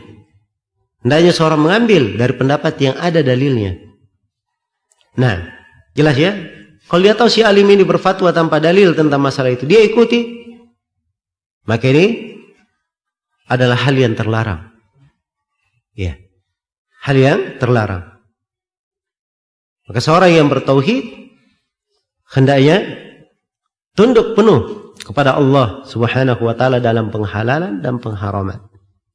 Kemudian yang ketiga, dalam ayat terdapat bantahan terhadap orang-orang Nasara yang meyakini bahwa Nabi Isa itu adalah anak Allah. Nah, tersatu daripada yang tiga. Terdapat bantahan untuk mereka dalam ayat ini dan ditegaskan di dalam ayat bahwa mereka itu adalah hamba-hamba Allah. Kemudian yang keempat terdapat di dalam ayat ya penyucian Allah Subhanahu wa taala dari segala bentuk kesyirikan. Mensucikan Allah dari segala bentuk kesyirikan. Iya. Kemudian di dalam ayat ini terdapat bahwa ketaatan kepada selain Allah dalam menyelisihi hukum-hukum Allah itu adalah bentuk dari kesyirikan, bertentangan dengan tauhid. Dan juga terdapat di dalam ayat bahwa tidak ada taat kepada makhluk dalam bermaksiat kepada Allah. Iya. Dan ayat ini juga dari konteksnya dan kandungannya menunjukkan bahwa amalan yang salih tidak dianggap salih kecuali kalau amalan itu ikhlas dilakukan karena Allah dan mengikuti Rasulullah sallallahu alaihi wasallam. Jelas ya? Kemudian dari kandungan ayat ini juga menunjukkan bahwa para ulama itu tidaklah maksum. Orang-orang yang berilmu bukan apa? Bukan maksum, bukan terjaga dari kesalahan. Ya mungkin saja terjadi kesalahan pada ulama. Iya. Dan ini dari kandungan ayat. Ya supaya kita tahu ya bahwa namanya manusia secara umum ya tidak ada yang lepas dari apa? Dari kesalahan. Iya. Kemudian dari kandungan ayat juga penjelasan menyimpangnya orang-orang Yahudi dan Nasara dari agama mereka yang lurus. Sebab kalau mereka ikuti agama mereka yang lurus di dalam agama mereka wama umiru illa liya'budu ilahan wahida. Dalam agama mereka mereka tidak diperintah kecuali hanya beribadah kepada sembahan yang satu. Kemudian ayat ini juga menunjukkan bahayanya ulama yang sesat terhadap umat. Ya. Sebab perhatikan ya bagaimana mereka menjatuhkan manusia dalam kesyirikan. Dengan mereka menghalalkan apa yang diharamkan oleh Allah, mengharamkan apa yang dihalalkan oleh Allah. Dan ini bahaya yang sangat besar. Iya. Karena itu kata Sufyan Ibn Uyainah rahimahullah ta'ala. Iya. Man fasada min ulama'ina fafihi syabahun bil yahud. Wa man fasada min ubadina fafihi syabahun bin Nasara. Siapa yang rusak dari ahli ilmu kita, maka padanya ada keserupaan dengan orang Yahudi. Sebab Yahudi punya ilmu tidak beramal. Rusak mereka di dalam keilmuan. Dan siapa yang rusak dari ahli ibadah kita, maka padanya ada keserupaan dengan orang Nasara. Karena orang Nasara, mereka beribadah tanpa ilmu. Maka demikian pula ahli ibadah. Kalau dia ada ibadah yang bid'ah, yang keliru, maka ini mirip dengan apa? Mirip dengan orang Nasara. Dan Nabi sallallahu alaihi wasallam bersabda akhwafu ma akhafu ala ummati munafikun alimul lisan. Yang paling aku khawatirkan terhadap umatku adalah munafik pandai berbicara. Ini sifat apa? Sifat ulama su. Ya. Punya dia berbicara bisa berbicara. Kadang dia bawakan ayat dia bawakan hadis tapi orang-orang yang jelek mengajak kepada apa? Kesesatan dan di dalam riwayat yang lain, akhwafu ma akhafu ala ummati, ya, al-aimma al-mudillun.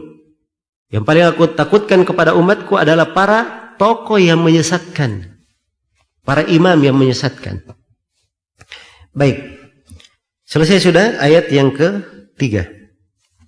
Kemudian ayat yang keempat. Kata penulis rahimahullahu ta'ala. Qawluhu ta'ala wa minan nasi man yattakhidhu min dunillahi andada yuhibbunahum kahubbillahi al-ayah. Di antara manusia ada yang menjadikan sembahan selain Allah sebagai tandingan-tandingan terhadap Allah. Yang mereka mencintai sembahan tersebut sebagaimana mereka mencintai Allah. Al-ayah. Kelengkapan ayatnya, "Wa minan nasi may yattakhidhu min dunillahi andada yuhibbunahum ka hubbillah walladzina amanu ashaddu hubban lillah." ولو يرى الذين ظلموا إذ يرون العذاب أن القوة لله جميعا وأن الله شديد العذاب dan di antara manusia ada yang mengadakan sembahan selain Allah sebagai tandingan-tandingan terhadapnya. Yang mereka mencintai tandingan-tandingan itu sebagaimana mereka mencintai Allah. Adapun orang-orang yang beriman, cinta mereka amatlah dalam kepada Allah. Cintaan mereka yang paling besar adalah kepada Allah. Seandainya orang-orang yang berbuat zalim itu mengetahui ketika mereka melihat siksaan pada hari kiamat, bahawa kekuatan itu hanyalah milik Allah seluruhnya dan bahawa siksaan Allah amatlah dahsyat. Iya. Kalau mereka tahu hal ini, pasti mereka apa? Akan menyesal. Itu kelengkapan ayat ini ya. Dan ini dari ayat yang agung menunjukkan kandungan makna kandungan dan terdapat di dalamnya penafsiran tauhid dan syahadat la ilaha illallah. Wa minan nasi di antara manusia ada sekelompok orang. Mayyattakhidhu min dunillah iya. Min dunillah maksudnya dia cari selain Allah sebagai anda dan tandingan-tandingan. Sudah kita terangkan ya tentang makna anid iya hal yang menyerupainya yang dianggap sebanding dengannya sepadan dengannya atau sebagai hal yang merupakan saingannya. Ya. Baik. Anda dan yuhibbunahum ka hubbillah. Mereka cinta. Ya. Kepada tandingan-tandingan itu. Seperti mereka cinta kepada Allah. Ka hubbillah ya. Seperti mereka cinta kepada Allah.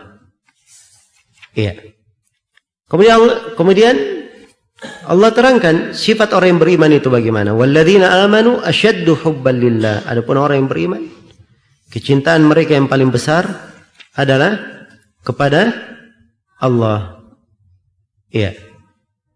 Kemudian Allah ingatkan walau yara alladziina zalamu andai kata orang-orang yang berbuat zalim itu mereka melihat it yarawna al-'adzaba ya ketika mereka menyaksikan adab annal quwwata lillahi jami'an ya maksudnya menyaksikan adab pada hari kiamat bahwa seluruh kekuatan itu hanyalah milik Allah wa anna Allah syadidul adab dan mereka tahu bahwa Allah sangat dahsyat siksaannya, pastilah mereka menyesal. Ya, tapi namanya orang-orang berbuat zalim, orang-orang yang berbuat kesyirikan, larut di dalam kesyirikannya, ya, mereka lupa akan kemaslahatan dirinya. Ya, penyesalan datangnya belakangan, nanti pada hari kiamat. Tatkala mereka melihat hakikat perkara, barulah mereka menyesal. Barulah mereka menyesal. Baik, mana ayat ini secara global adalah menyebutkan orang-orang yang berbuat kesyirikan kepada Allah. Iya. Nah, bahwa mereka ini mengadakan tandingan-tandingan bagi Allah dengan menyamakan tandingan-tandingan tersebut dengan Allah dalam hal kecintaan. Mereka cinta kepada tandingannya sebagaimana mereka cinta kepada Allah Subhanahu wa taala.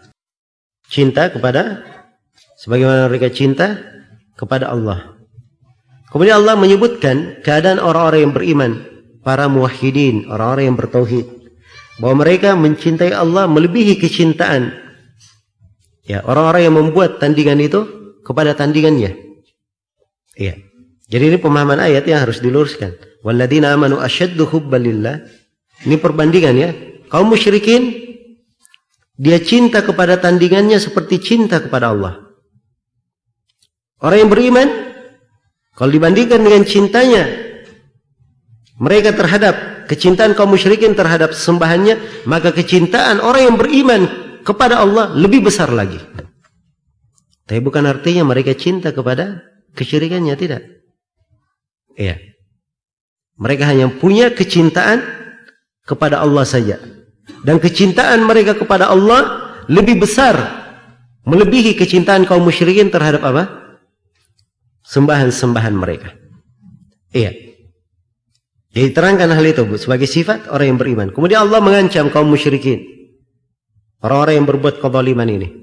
Sebab syirik adalah kezaliman yang terbesar. Akan besarnya siksaan pada hari kiamat. Bagaimana penyesalan mereka. Ketika mereka menyaksikan siksaan pada hari kiamat. Mereka baru menyadari bahawa segala kekuatan hanya milik Allah. Dan Allah maha keras siksaannya. Baik ini makna ayat secara global. Kandungan ayat ini atau hubungan ayat ini dengan bab Ayat ini adalah salah satu nas yang menjelaskan tafsir tauhid dan makna syahadat la ilaha illallah. Di mana ayat ini menunjukkan bahawa barang siapa yang mengadakan tandingan-tandingan bagi Allah dan mencintai tandingan-tandingan itu sebagaimana kecintanya kepada Allah, berarti dia telah berbuat kesyirikan. Ya, sehingga dapat diketahui bahawa makna tauhid adalah mengesahkan Allah dalam kecintaan yang mengharuskan keikhlasan ibadah hanya kepada Allah perendahan diri dan ketundukan kepadanya. Baik, ini sisi pendalilannya ya, hubungannya dengan bab. Iya. Jadi kalau saya ringkas lagi, kandungan atau maksud penulis membawakan ayat ini di sini, beliau ingin menjelaskan makna tauhid dan makna syahadat la ilaha illallah, bahawa makna tauhid dan makna syahadat itu mereka harus mengesahkan Allah di dalam pokok kecintaan. Di mana kecintaan ini mengharuskan mereka mengikhlaskan seluruh ibadah hanya kepada Allah. Iya. Ini sisi apa namanya? Dan maksud penulis membawakan ayat ini di sini. Yang kedua dari maksud beliau atau hubungan ayat ini dengan pembahasan dalam tafsir tauhid dan syahadat, beliau ingin isyaratkan bahawa la ilaha illallah ada konsekuensi di dalamnya, ada syarat dan kemestian. Di antara syaratnya harus cinta penuh terhadap kandungan la ilaha illallah. Dia harus penuh kecintaannya hanya kepada Allah Subhanahu wa taala peribadatan kepadanya. Dan ini tadi yang kita sudah serangkan ya. Tadi kita terangkan syarat la ilaha illallah ada berapa? Hmm? Ada delapan. Salah satunya adalah apa? Kecintaan yang bertentangan dengan apa? Kebencian. Iya. Ya perhatikan ya hubungan-hubungannya. Ya. Baik, terdapat sejumlah pelajaran dari ayat. Yang pertama bahawa termasuk dari makna la ilaha illallah dan syahadat la ilaha termasuk dari makna tauhid dan syahadat la ilaha illallah menunggalkan kecintaan kepada Allah ya dengan kecintaan yang harus ada padanya perendahan diri dan ketundukan. Jadi harus menunggalkan memurnikan cintanya hanya untuk Allah kecintaan yang mengandung makna perendahan diri dan ketundukan kepada Allah. Yang kedua bahawa orang-orang musyrikin ya mereka mencintai Allah dengan kecintaan yang besar. Ya, tapi kecintaan tersebut belum memasukkan mereka ke dalam Islam. Karena mereka mempersekutukan Allah di dalam apa? Kecintaan. Perhatikan ya, kaum musyrikin punya cinta kepada Allah.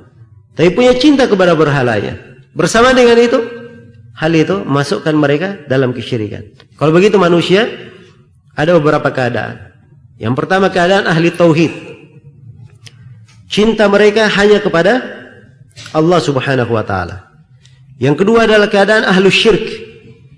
Cinta mereka kepada kesyirikannya kepada yang mereka ibadahi sama dengan kecintaannya kepada Allah. Ini musyrik ya. Yang ketiga Ya, keadaan ahlu syirik mereka cinta kepada sembahannya melebihi cintanya kepada Allah. Ini lebih dahsyat lagi kesyirikannya.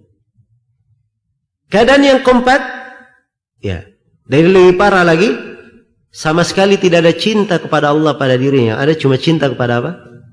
Kepada yang dia sembah. Nah, ini semuanya adalah kesyirikan. Adapun orang yang bertauhid, ya, cintanya yang merupakan bentuk dari cinta ibadah seluruhnya hanya diberikan kepada siapa? Kepada Allah Subhanahu wa taala. Tidak ada diberikan kepada makhluk siapapun. Iya. Ingat tadi ya saya batasi cinta dalam rangkaian cinta ibadah. Karena cinta itu akan datang pembahasannya nanti. Iya. Seorang cinta kepada anaknya ini cinta tabiat namanya. Bukan itu yang dimaksud di dalam pembahasan kita di sini. Iya? Baik. Insya Allah itu akan datang rinciannya lebih jelas.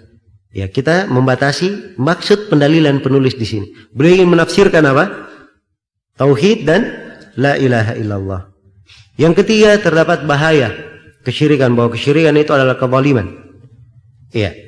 Dan yang keempat terdapat ancaman terhadap kaum musyrikin pada hari kiamat. Ancamannya disebut dalam ayat. Iya. Dan terdapat di dalam ayat ini bahwa kecintaan itu adalah bentuk ibadah kepada Allah Subhanahu wa taala. Iya. Dan terdapat di dalam ayat ini penetapan sifat kekuatan bagi Allah dan kesempurnaan kekuatan itu bagi Allah. Dan terdapat di dalam ayat peringatan bahwa seseorang itu wajib takut kepada siksaan Allah Subhanahu wa taala. Dan terdapat di dalam ayat juga bahwa seorang muslim di dalam setiap perbuatannya hendaknya memikirkan akibat dari perbuatan. Jangan dia pikirkan perbuatannya saja, tapi dia pikirkan apa? Akibatnya yang akan datang. Karena itu diingatkan di sini. Ya andai kata kaum musyrikin mengingat bagaimana mereka ya mengetahui bagaimana siksaan pada hari kiamat diingatkan akan akibat. Ya, dan ini yang banyak dilalaikan ya dalam kehidupan. Banyak-banyak orang hidup dia hidupnya seakan-akan untuk saat ini saja. Untuk apa yang dihadapi sekarang saja atau untuk besok saja, dua tahun lalu, untuk dunianya saja.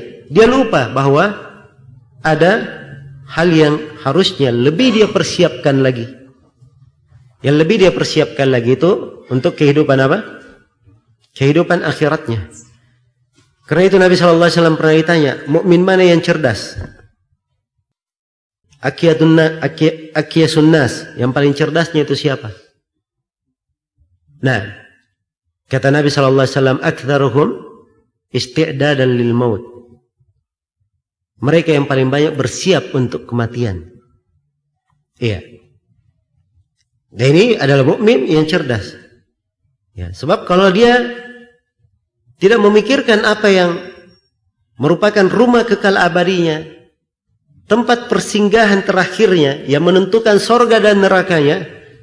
Dan di situ yang menentukan dia bahagia sebenarnya atau merugi dia tidak pikirkan itu namanya dia tidak cerdas. Iya. Baik selesai sudah ya dari ayat ini. Kemudian Syekh rahimahullah taala menutup pembahasan dengan membawakan satu hadis kata beliau wa fi sahih anin nabi sallallahu alaihi wasallam annahu qala Qala la ilaha illallah wa kafara bima yu'badu min dunillah haruma maluhu wa damuhu wa hisabuhu ala Allah. Diriwayatkan dalam As-Sahih. Ya, maksudnya di sini dalam Sahih Muslim ya. Dari Nabi sallallahu alaihi wasallam.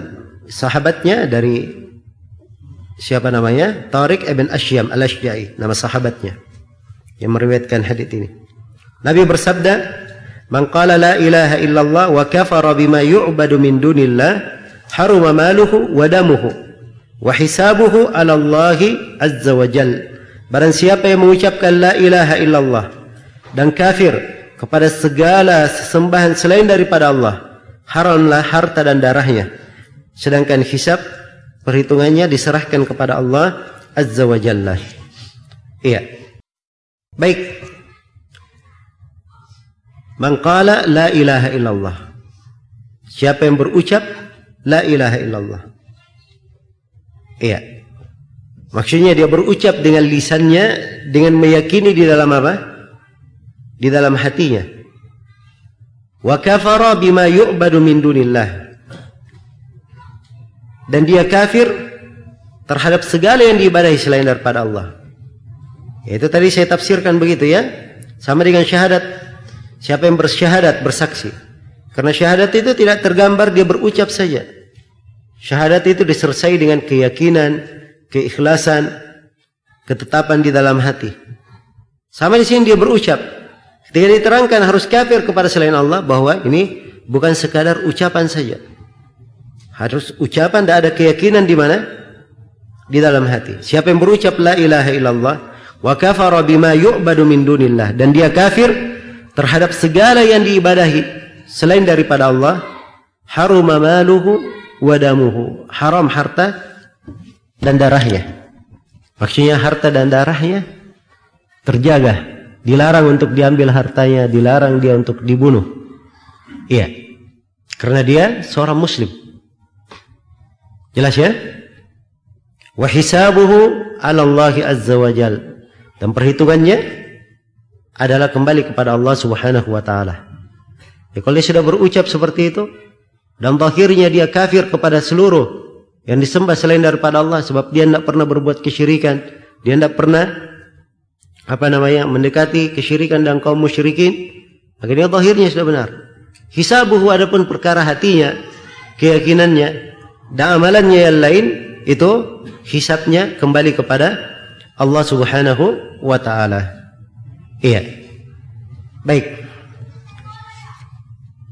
Jadi mana hadis ini? Jelas ya? Secara global hadis ini Nabi sallallahu alaihi wasallam menjelaskan bahwa membunuh ya dan mengambil harta seorang tidaklah haram. Ya, kecuali kalau terkumpul padanya dua perkara. Dia mengucapkan la ilaha illallah dan dia kafir terhadap segala sesuatu yang disembah selain daripada Allah.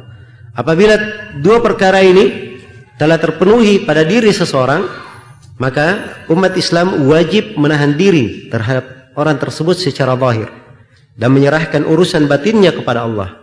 Apabila dia jujur dalam hatinya, Allah akan membalasnya dengan surga yang penuh dengan kenikmatan.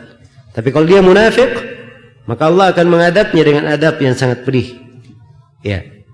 Karena itu di hukum dunia dia dihukumi sebagai zahirnya. Sebagaimana zahirnya itu apa yang tampak saja. Jelas ya? Hubungan hadis ini dengan bab sangat jelas. Hadis ini penafsiran yang sangat terang tentang tauhid dan tentang syahadat la ilaha illallah. Bahwa syahadat la ilaha illallah itu ya, tidak akan sempurna. Tauhid tidak akan lengkap kecuali kalau dia kafir kepada segala yang diibadahi selain daripada Allah Subhanahu wa taala. Baik, faedah dari hadis yang pertama bahwa mana la ilaha illallah adalah kafir terhadap segala yang disembah selain Allah. Seperti patung-patung kuburan dan selainnya. Yang kedua bahwa sekadar mengucapkan la ilaha illallah tanpa kafir kepada sembahan selain Allah tidaklah mengharamkan darah dan harta seseorang. Meskipun ia mengetahui makna yang mengamalkan kalimat tersebut, ya, selama dia tidak menggabungkan sikap kufur terhadap segala sesuatu yang disembah selain Allah dengan pengucapan syahadat itu, maka dia tidak masuk Islam namanya. Jelas ya ini dari pokok penekanan dan faedah dalam hadis. Jadi dua hal harus dia kumpulkan. Dua hal harus terdapat pada dirinya. Pertama dia ucapkan syahadat dengan meyakininya yang kedua, dia kafir terhadap segala sesuatu yang dibalai selain daripada Allah. Kalau dia ucapkan syahadat, beramal dengan syahadatnya, iya, hidup bersama kaum muslimin, tapi dia tidak kafir kepada yang disembah selain daripada Allah, maka ini bukan muslim. Ya, itu bukan tauhid. Dan la ilaha illallahnya tidak benar. Kemudian yang ketiga barang siapa yang menyatakan ketauhidan kepada Allah dan berkomitmen dengan syariat-syariatnya secara lahir, maka kita wajib menahan diri. Iya, darinya. Sampai perkara-perkara yang menyelisih hal tersebut tampak jelas dari orang tersebut. Ya kalau dia sudah baca syahadat la ilaha illallah Muhammad Rasulullah, dia kafir kepada segala yang dibalik selain daripada Allah, kita ambil zahirnya. Tidak boleh diperangi, tidak boleh dibunuh, tidak boleh diambil hartanya. Ya. Dan dimaklumi ya bahwa ini hukum dalam peperangan. Ini berkaitan dengan pemerintah ya. Ya, jangan seorang dia sendiri dia tanya tetangganya kamu beriman atau tidak. Ya, kalau tidak saya hampas hartamu. Ya. Ini bukan hal yang dimaksud, tapi ini kaitannya dengan apa? Ya, dengan peperangan yang ditegakkan oleh pemerintah muslim. Baik. Kemudian yang keempat Iya. Kewajiban untuk menahan diri dari kafir apabila dia telah memeluk Islam. Meskipun dalam keadaan perang. Iya. Jelas ya? Ya kalau misalnya di keadaan perang dia mengucapkan syahadat maka wajib ditahan. Ya karena itu Nabi sallallahu alaihi wasallam pernah menegur Usama bin Zaid radhiyallahu taala anhu. Dia apa namanya? Ya, memerangi kaum musyrikin. Ya, dan orang ini kaum musyrikin ini sudah membuat berbagai apa? Berbagai bahaya untuk kaum muslimin. Begitu oleh Usama bin Zaid di dilawan sampai dia terdesak, sisa ditebas. Maka orang ini berkata, Asyadu an la ilaha illallah, wa asyadu anna muhammadar rasulullah. Usama tetap membunuhnya. Iya. Alasannya apa? Tampak dari keadaannya bahwa dia ini hanya takut dari pedang saya. Ya, sudah terdesak, saya ditebas. Tiba-tiba dia syahadat. Maka Nabi SAW marah, berubah. Iya. Dan beliau berkata, apa yang kamu lakukan dengan ucapan syahadatnya? Terus diulangi kalimat itu oleh Nabi Sallallahu Alaihi Wasallam. Ya, sampai Usama berpikir, wah yang kata, ya dia waktu itu apa namanya, baru saja masuk ke dalam Islam atau kalimat yang semisal dengan itu. Maka ini menunjukkan bahwa seorang Muslim kalau dia sudah mengucapkan syahadat, diambil dohirnya, diambil dohirnya. Iya. Baik. Kemudian di dalam hadis ini juga terdapat bahwa hukum di dunia ini berdasarkan hal yang tampak yang zahir, sedangkan hukum di akhirat berdasarkan niat dan maksud. Iya. Karena Nabi sallallahu alaihi wasallam bersabda, "Ma umirtu an unaqqiba quluban nas." Aku tidak diperintah untuk membelah hati-hati manusia. Iya. Nah. Dan ini sifat ya seorang muslim. Iya. Karena itu tampak pada kesalahan-kesalahan indah ini kita harus adil ya dalam menyikapi kesalahan, menyikapi ucapan orang. Ya, seorang menghukumi secara zahirnya, jangan dia masuk dalam niat orang. Ini orang maksudnya begini dan begini. Kaitannya dengan niatnya. Dan ini tidak benar. Tapi ambil dari zahirnya yang tampak. Ya, kemudian di dalam hadis ini ya terdapat keharaman darah dan harta seorang muslim kecuali dengan haknya. Iya. Kecuali dengan haknya. Dan terdapat di dalam hadis ini keutamaan Islam. Karena Islam itu menjaga darah orang yang memeluknya dan menjaga hartanya. Iya. Dan hadis ini juga terdapat di dalamnya penjelasan bahwa kadang ada orang yang masuk Islam dia ucapkan la ilaha illallah tapi dia tidak kafir kepada yang diibadai selain daripada Allah. Dan ini tidak benar keislamannya. Ya, dan yang paling pokoknya sebenarnya dari sisi mendalilan penulis di sini, beliau ingin terangkan bahawa dari syarat la ilaha illallah harus apa? Kafir kepada segala yang diibadahi selain daripada Allah. Baik. Ini sudah penafsiran tauhid. Kemudian Syekh rahimahullahu taala menutup wa syarhu hadhihi tarjamah ma ba'daha minal abwab. Keterangan tentang bab ini akan datang pada bab-bab berikutnya. Baik, jadi sini beliau tafsirkan tampak ya bahwa pembahasan beliau semuanya di sini di bab yang kelima ini beliau hanya menafsirkan la ilaha illallah dan menafsirkan tauhid secara global, mana umumnya. Kalau ingin tahu rinciannya tauhid itu bagaimana satu persatunya, ingin tahu lawan tauhid itu bagaimana satu persatunya, rinciannya di bab-bab setelahnya. Karena itu mulai bab ke-6 dan seterusnya ini sudah masuk beliau merinci. Beliau nanti akan terangkan bermula dari syirik kecil dulu, bertahap. Syirik kecil, ya. Kemudian beliau masuk terangkan syirik akbar. Kemudian pembahasannya berselang-seling. Kadang menjelaskan kemurnian tauhid, kadang menjelaskan tentang syirik berselang-seling pembahasan penulis hingga akhir kitab. Iya. Karena itu sekali lagi ini memang lima bab pendahuluan. Iya. Untuk sempurna dalam memahaminya, rinciannya di 61 bab yang tersisa di buku ini. Baik. Kemudian kata penulis rahimahullahu taala, wa fihi akbarul masail wa ahammuha. Di dalamnya terdapat masalah yang paling besar dan paling pentingnya. Iya. persoalan yang terbesar dan terpenting. Wahia tafsir tauhid wa tafsir syahadah. Wa bayyanaha bi umurin wadihah. Ya. Terdapat hal yang paling penting yaitu tafsir tauhid dan tafsir syahadat. Di mana syahadat la ilaha illallah di mana Allah azza wa jalla menjelaskannya dengan beberapa penjelasan yang sangat jelas. Iya. Beberapa penjelasan yang sangat jelas. Ya, dan mungkin saya menjelaskan yang dimaksud penulis di sini, maksudnya ya. Baik. Dan Allah menjelaskannya ya dengan penjelasan yang sangat jelas. Minha yang pertama di antara penjelasan tersebut ayatul Isra bayyana fiha 'ala al-musyrikin alladziina yad'una as-salihin. Fa fiha bayanu anna hadha huwa syirkul akbar. Di antara penjelasan tersebut pada ayat di surah Al-Isra, Allah Azza wa Jalla menerangkan pada ayat tersebut sanggahan terhadap orang-orang musyrik yang berdoa kepada orang-orang salih. Juga pada ayat tersebut terdapat penjelasan bahawa perbuatan itu adalah syirik akbar. Ini sudah kita terangkan ya. Ayat di surah Isra ayat yang pertama yang kita baca tadi. Iya. Di dalamnya terdapat bantahan terhadap kaum musyrikin. Syirikan mereka berdoa kepada para nabi, para malaikat, orang-orang saleh atau jin yang dulu mereka doa padahal jinnya sudah masuk Islam. Itu adalah bentuk dari syirik akbar. Maka dari tauhid adalah seorang meninggalkan seluruh hal yang seperti itu dan dia berdoa hanya kepada Allah Subhanahu wa taala. Baik, penjelasan yang kedua yang menafsirkan tauhid wa minha ayatu bara'atin.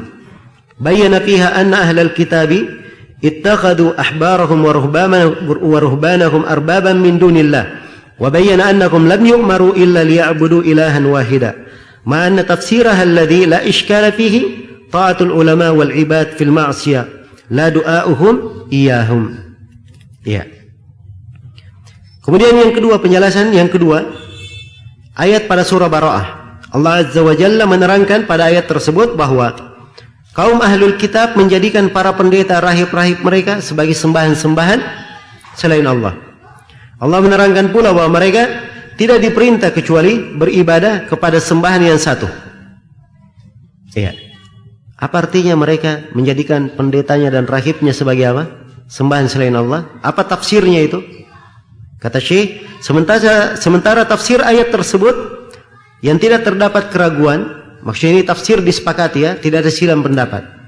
Tidak diragukan bahawa yang dimaksud mereka menjadikan rahibnya, pendetanya sebagai sembahan selain Allah, maksudnya ketaatan kepada ulama dan ahli ibadah dalam perkara maksiat. Itu maksudnya. Ya, jadi itu makna ibadah kepada mereka. Taat kepada mereka dalam apa namanya perkara maksiat. Bukan doa kepada mereka. Ya, bukan doa kepada mereka sebab mereka tidak menyembah tidak sujud kepada apa? Eh? Kepada rahib dan pendetanya, tidak. Tapi mereka menaatinya di dalam penghalalan dan pengharaman. Dan itulah ketaatan kepada selain Allah Subhanahu wa taala.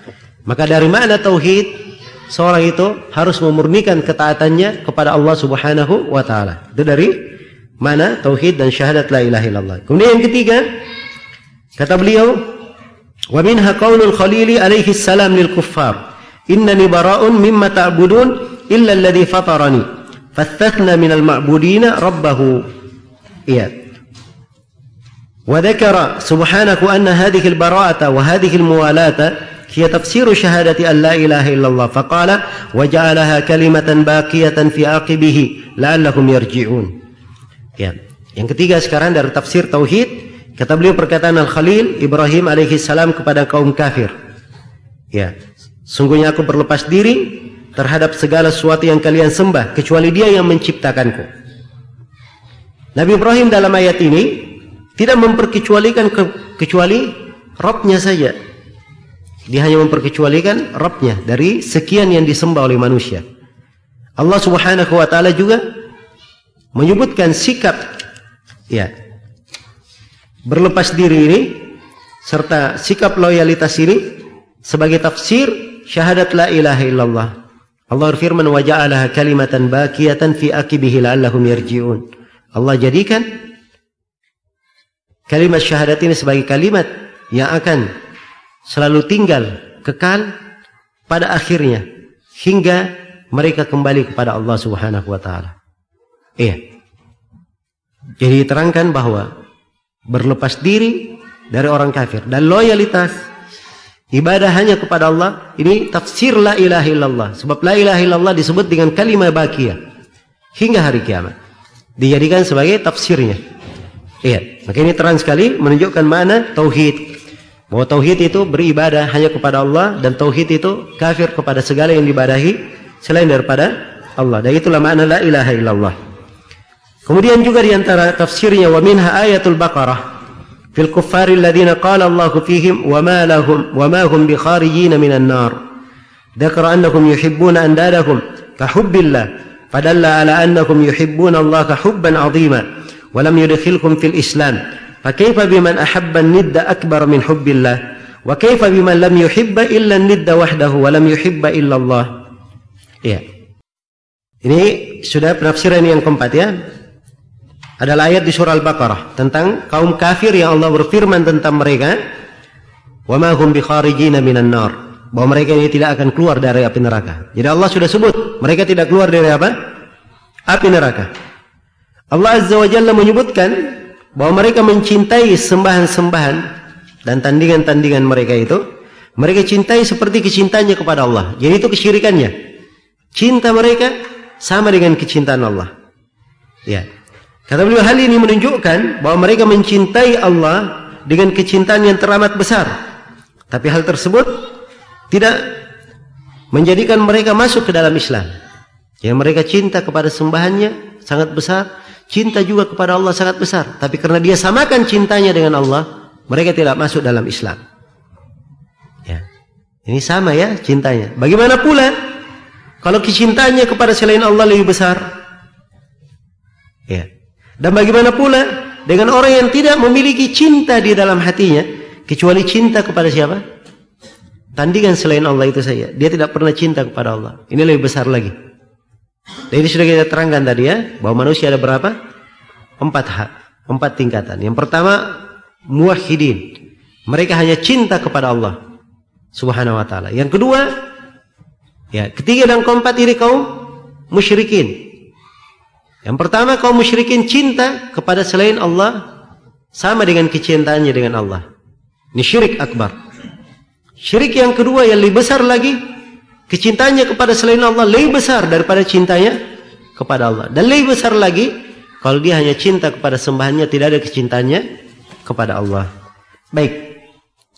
Kemudian kata beliau minha qauluhu sallallahu alaihi wasallam man qala la ilaha illallah وكفر بما يعبد من دون الله حرم ماله ودمه وهذا من أعظم ما يبين معنى لا إله إلا الله فإنه لم يجعل التلفظ بها عاصما للدم والمال بل ولا معرفة بل ولا معرفة معناها مع لفظها مع لفظها بل ولا الإقرار بذلك بل بل ولا كونه لا يدعو إلا الله وحده لا شريك له بل يحرم ماله ودمه حتى يضيف إلى ذلك الكفر بما يعبد من دون الله فإذا شك أو توقف لم يحرم ماله ولا دمه Ya, ini pendalilan yang ke berapa? Yang kelima sudah. Dan ini yang terakhir ya.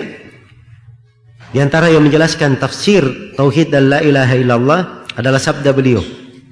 Man qala la ilaha illallah wa kafara bima yu'badu min dunillah haruma maluhu wa damuh. Barang siapa yang mengucapkan la ilaha illallah dan dia kafir terhadap segala yang diibadahi selain daripada Allah haram harta dan darahnya.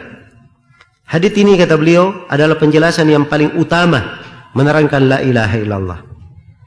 Karena hadis tersebut, karena dalam hadis tersebut beliau tidak menjadikan pengucapan pengujaran kalimat syahadat ini sebagai pelindung atas darah dan harta Bahkan tidak pula sebatas pengetahuan makna la ilaha illallah beserta pengujarannya, pengucapannya. Dan tidak pula sebatas pengujaran hal tersebut. Tidak pula sebatas dia menyuruh hanya kepada Allah semata. Tidak ada tandingan baginya. Iya. Jadi perhatikan ya. Hadis ini dikatakan tidak cukup dia lafadzkan saya, dia dijaga harta dan darahnya. Tidak cukup dia mengucapkan la ilaha illallah saja. Juga tidak cukup dia tahu mana la ilaha illallah, tahu lafadznya. Juga tidak cukup. Juga tidak cukup dia tetapkan kandungan la ilaha illallah. Dia tidak cukup. Demikian pula tidak cukup dia beribadah, berdoa hanya kepada Allah. Betul dia tidak berbuat kesyirikan, berdoa hanya kepada Allah. Itu juga tidak cukup. Tapi harus ya masuk di dalamnya ditambah di dalam hal ini dia harus kafir kepada segala yang diibadahi selain daripada Allah. Betul dia tidak pernah berdoa kecuali kepada Allah. Tapi yang diibadahi selain daripada Allah dia tidak ingkari. Dia tidak kafir. Maka ini tidak cukup memasukkan dia dalam Islam. Tidak cukup untuk menjaga harta dan darahnya. Demikian ya. Karena itu kata penulis. Namun harta dan darahnya tidak menjadi haram. Hingga dia menyatakan. pada Hingga dia menyertakan pada kalimat tersebut. Dengan kekafiran. Kekufuran terhadap segala yang disembah. Selain daripada Allah. Ya. Karena itu kata beliau. Apabila seorang itu ragu. Perhatikan. Kalau dia ragu. Atau berdiam diri. Ya. Dia tidak ingkari kesyirikan. Dia tidak ingkari apa? Ya, kaum musyrikin. Seakan-akan tidak ada kebencian terhadap kesyirikan. Nah, maka harta dan darahnya tidak menjadi haram. Iya. Kata Syekh rahimahullah, "Fayalaha min mas'alatin ma a'zamaha wa ajallaha, wa yalaha min bayanin ma awdahaha, wa hujjatin ma aqta'aha lil munazi'." Ya, kata beliau alangkah besarnya dan agungnya permasalahan ini. Dan alangkah terangnya penjelasan akan hal tersebut serta suatu argumen yang akan memutus segala yang menyanggah. Ini dari hal yang paling agung penafsiran tauhid di sini. Dan ini kaidah dasar ya disebut oleh penulis rahimahullahu taala. Insyaallah taala kalau kita pahami ini ini sudah akan tertanam tauhid yang sangat indah di dalam diri seorang hamba. Ya, sisa Kewajibannya adalah dia mengerti rincian di dalam tauhid ini. Bagaimana rincian dalam memurnikan tauhid, rincian di dalam kesyirikan dan bentuk-bentuknya. Ini semua uraiannya berada di kelanjutan pembahasan kita dalam 61 bab yang akan datang. Baik, untuk sementara saya cukupkan dulu sampai sini.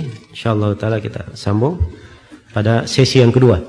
Dan sebagaimana yang diumumkan bahwa sesi yang kedua insyaallah taala setelah apa? Hmm? setelah sholat duhur. Ya sama aja ya. Job sesi kedua biasanya dua jam ya, jam 10 sampai jam 12. Bahkan kadang satu jam setengah lebih sedikit. Ya kalau kita di jam habis duhur, ya insya Allah taala bisa dua jam lebih sedikit. Tapi ingat ya, sebelum duhur sudah makan siang semuanya. Ya. Jangan sampai ya kita mulai habis duhur belum makan. Baik. Subhanakallahumma wa bihamdik asyhadu an la ilaha illa anta astaghfiruka wa atubu ilaik walhamdulillahi rabbil alamin